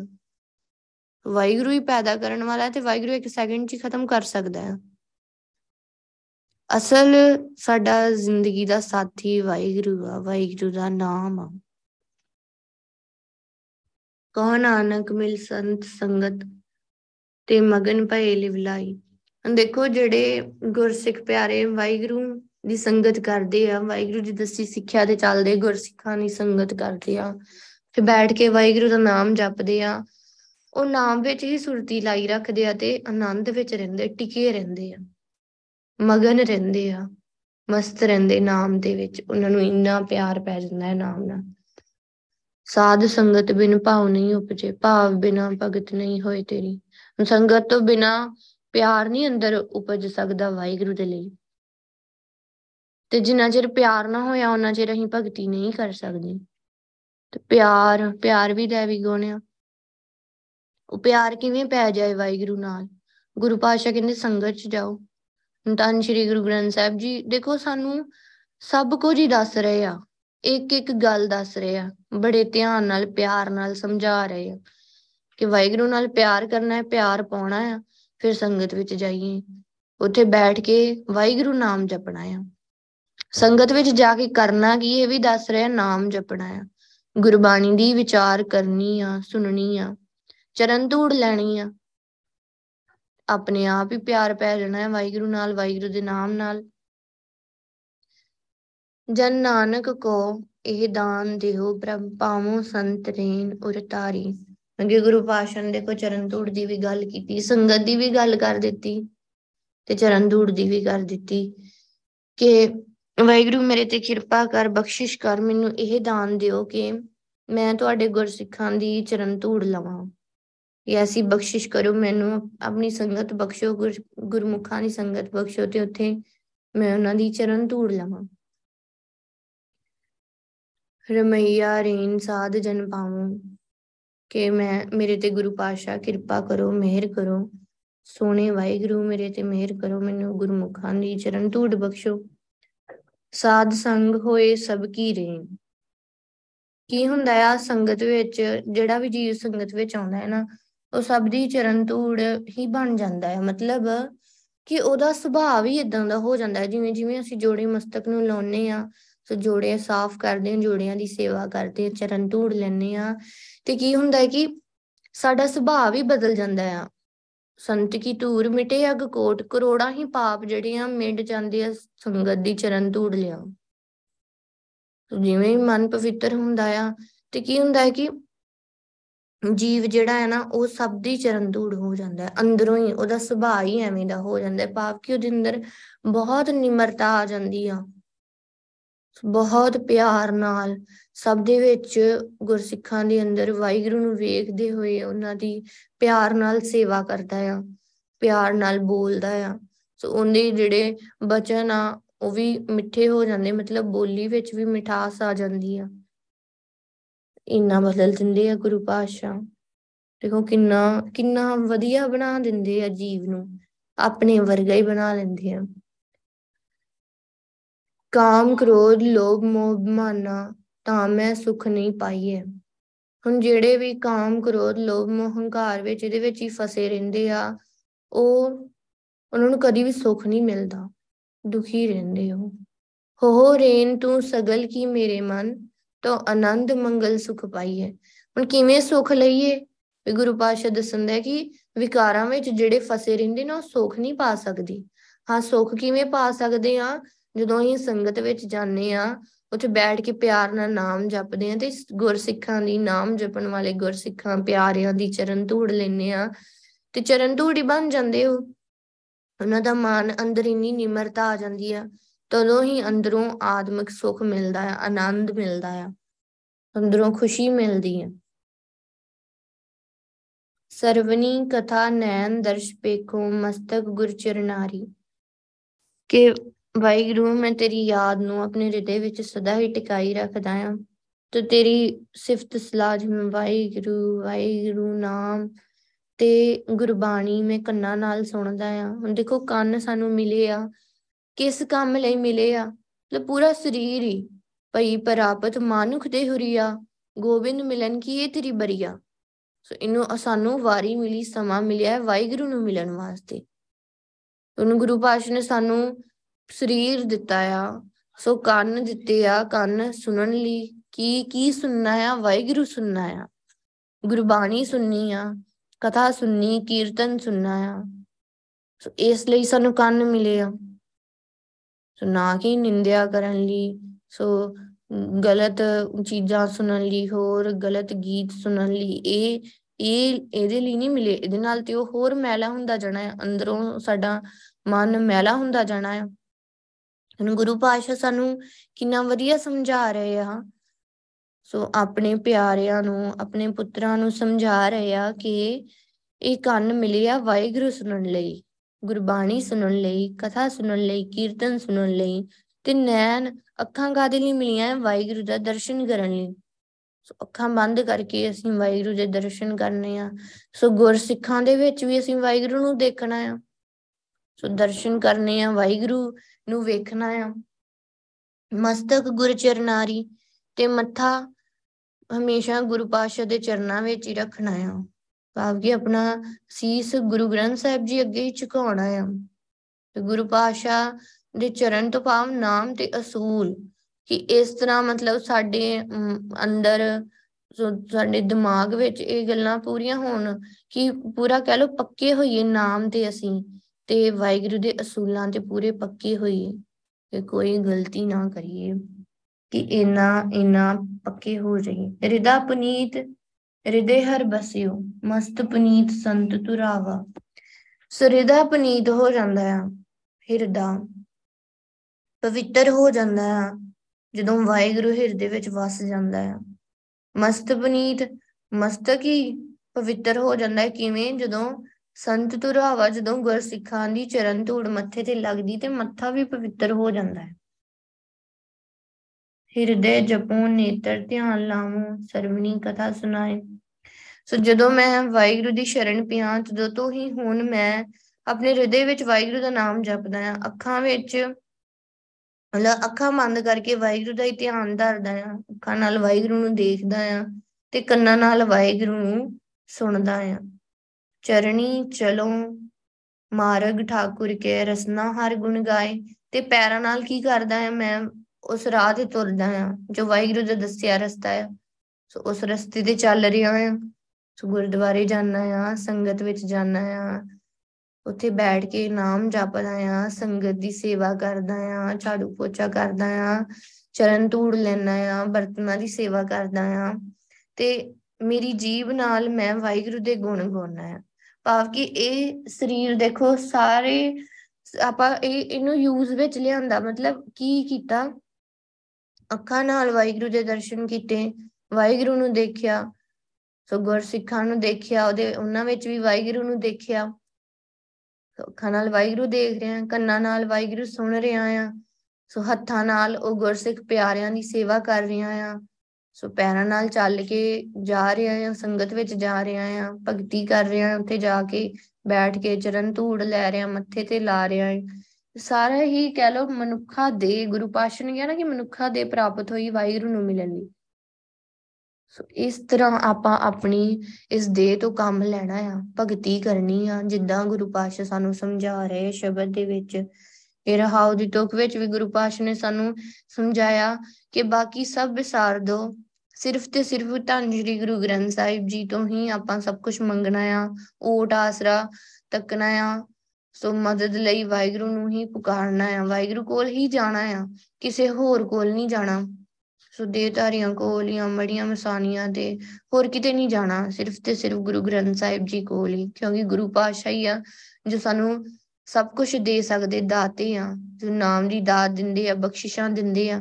ਨਾਮ ਨੂੰ ਹੀ ਜ਼ਿੰਦਗੀ ਦਾ ਆਸਰਾ ਬਣਾਉਣਾ ਆ। ਫਿਰ ਨਾਮ ਮਿਲ ਗਿਆ, ਫਿਰ ਨਾਮ ਜਪਣਾ ਕਿਵੇਂ, ਉਹ ਵੀ ਸ਼ਬਦ ਵਿੱਚ ਵਾਹਿਗੁਰੂ ਨੇ ਸਾਨੂੰ ਬਹੁਤ ਵਧੀਆ ਸਮਝਾਇਆ, ਦਿਨ ਰਾਤ ਜਪਣਾ ਹੈ, ਹਰ ਵੇਲੇ ਜਪਣਾ ਆ। ਫਿਰ ਇਹ ਵੀ ਕਿਹਾ ਕਿ ਸੰਗਤ ਵਿੱਚ ਜਾਣਾ ਆ, ਸੰਗਤ ਵਿੱਚ ਜਾ ਕੇ ਭਗਤੀ ਕਰਨੀ, ਚਰਨ ਧੂੜ ਲੈਣੀ ਆ, ਸੇਵਾ ਕਰਨੀ ਆ। ਬਹੁਤ ਗੁਰੂ ਪਾਤਸ਼ਾਹ ਕਹਿ ਲਓ ਕਿ ਬਹੁਤ ਸ਼ੁਕਰਾਨਾ ਹੈ ਧੰਨ ਸ਼੍ਰੀ ਗੁਰੂ ਗ੍ਰੰਥ ਸਾਹਿਬ ਜੀ ਦਾ ਕਿ ਗੁਰੂ ਪਾਤਸ਼ਾਹ ਨੇ ਸਾਡੇ ਸਾਰਿਆਂ ਤੇ ਇੰਨੀ ਬਖਸ਼ਿਸ਼ ਕੀਤੀ, ਮਿਹਰ ਕੀਤੀ, ਆਪਣਾ ਨਾਮ ਜਪਾਇਆ, ਆਪਣੀ ਸਿੱਖਿਆ ਦਿੱਤੀ। ਗੁਰੂ ਪਾਤਸ਼ਾਹ ਸਾਡੇ ਸਾਰਿਆਂ ਤੇ ਮਿਹਰ ਕਰਨ, ਬਖਸ਼ਿਸ਼ ਕਰਨ, ਸਾਨੂੰ ਸਾਰਿਆਂ ਨੂੰ ਇਹ ਸਭ ਬਖਸ਼ਿਸ਼ਾਂ ਮਿਲ ਜਾਣ, ਅਸੀਂ ਵੀ ਇੰਨੀ ਭਗਤੀ ਕਰੀਏ, ਨਾਮ ਜਪੀਏ ਤੇ ਸਾਡਾ ਵੀ ਜੀਵਨ ਬਦਲ ਜਾਏ, ਸੁਭਾਅ ਬਦਲ ਜਾਏ, ਇਹ ਸਾਰੇ ਦੈਵੀ ਗੁਣ ਅਸੀਂ ਵੀ ਹਾਸਲ ਕਰ ਲਈਏ। ਅਸੀਂ ਵੀ ਇਸ ਤਰ੍ਹਾਂ ਭਗਤੀ ਕਰੀਏ, ਦਿਨ ਰਾਤ ਭਗਤੀ ਕਰੀਏ, ਹਰ ਵੇਲੇ ਵਾਹਿਗੁਰੂ ਨੂੰ ਯਾਦ ਕਰੀਏ, ਵਾਹਿਗੁਰੂ ਦਾ ਨਾਮ ਮਨ ਚ ਵਸਾ ਲਈਏ। ਗੁਰੂ ਪਾਤਸ਼ਾਹ ਬਖਸ਼ਿਸ਼ ਕਰਨ। ਗੁਰਬਾਣੀ ਦੀ ਵਿਚਾਰ ਕਰਦੇ ਹਾਂ, ਅਨੇਕ ਪ੍ਰਕਾਰ ਦੀਆਂ ਗਲਤੀਆਂ ਭੁੱਲਾਂ ਹੋ ਗਈਆਂ ਹੋਣੀਆਂ, ਆਪ ਸਾਰੀ ਸੰਗਤ ਬਖਸ਼ਣਹਾਰ ਹੋ, ਬਖਸ਼ ਲੈਣਾ। ਧੰਨ ਸਾਹਿਬ ਸ਼੍ਰੀ ਗੁਰੂ ਗ੍ਰੰਥ ਸਾਹਿਬ ਜੀ ਬਖਸ਼ਣਹਾਰ ਹਨ, ਬਖਸ਼ ਲੈਣ। ਵਾਹਿਗੁਰੂ ਜੀ ਕਾ ਖਾਲਸਾ, ਵਾਹਿਗੁਰੂ ਜੀ ਕੀ ਫਤਿਹ। ਵਾਹਿਗੁਰੂ ਵਾਹਿਗੁਰੂ।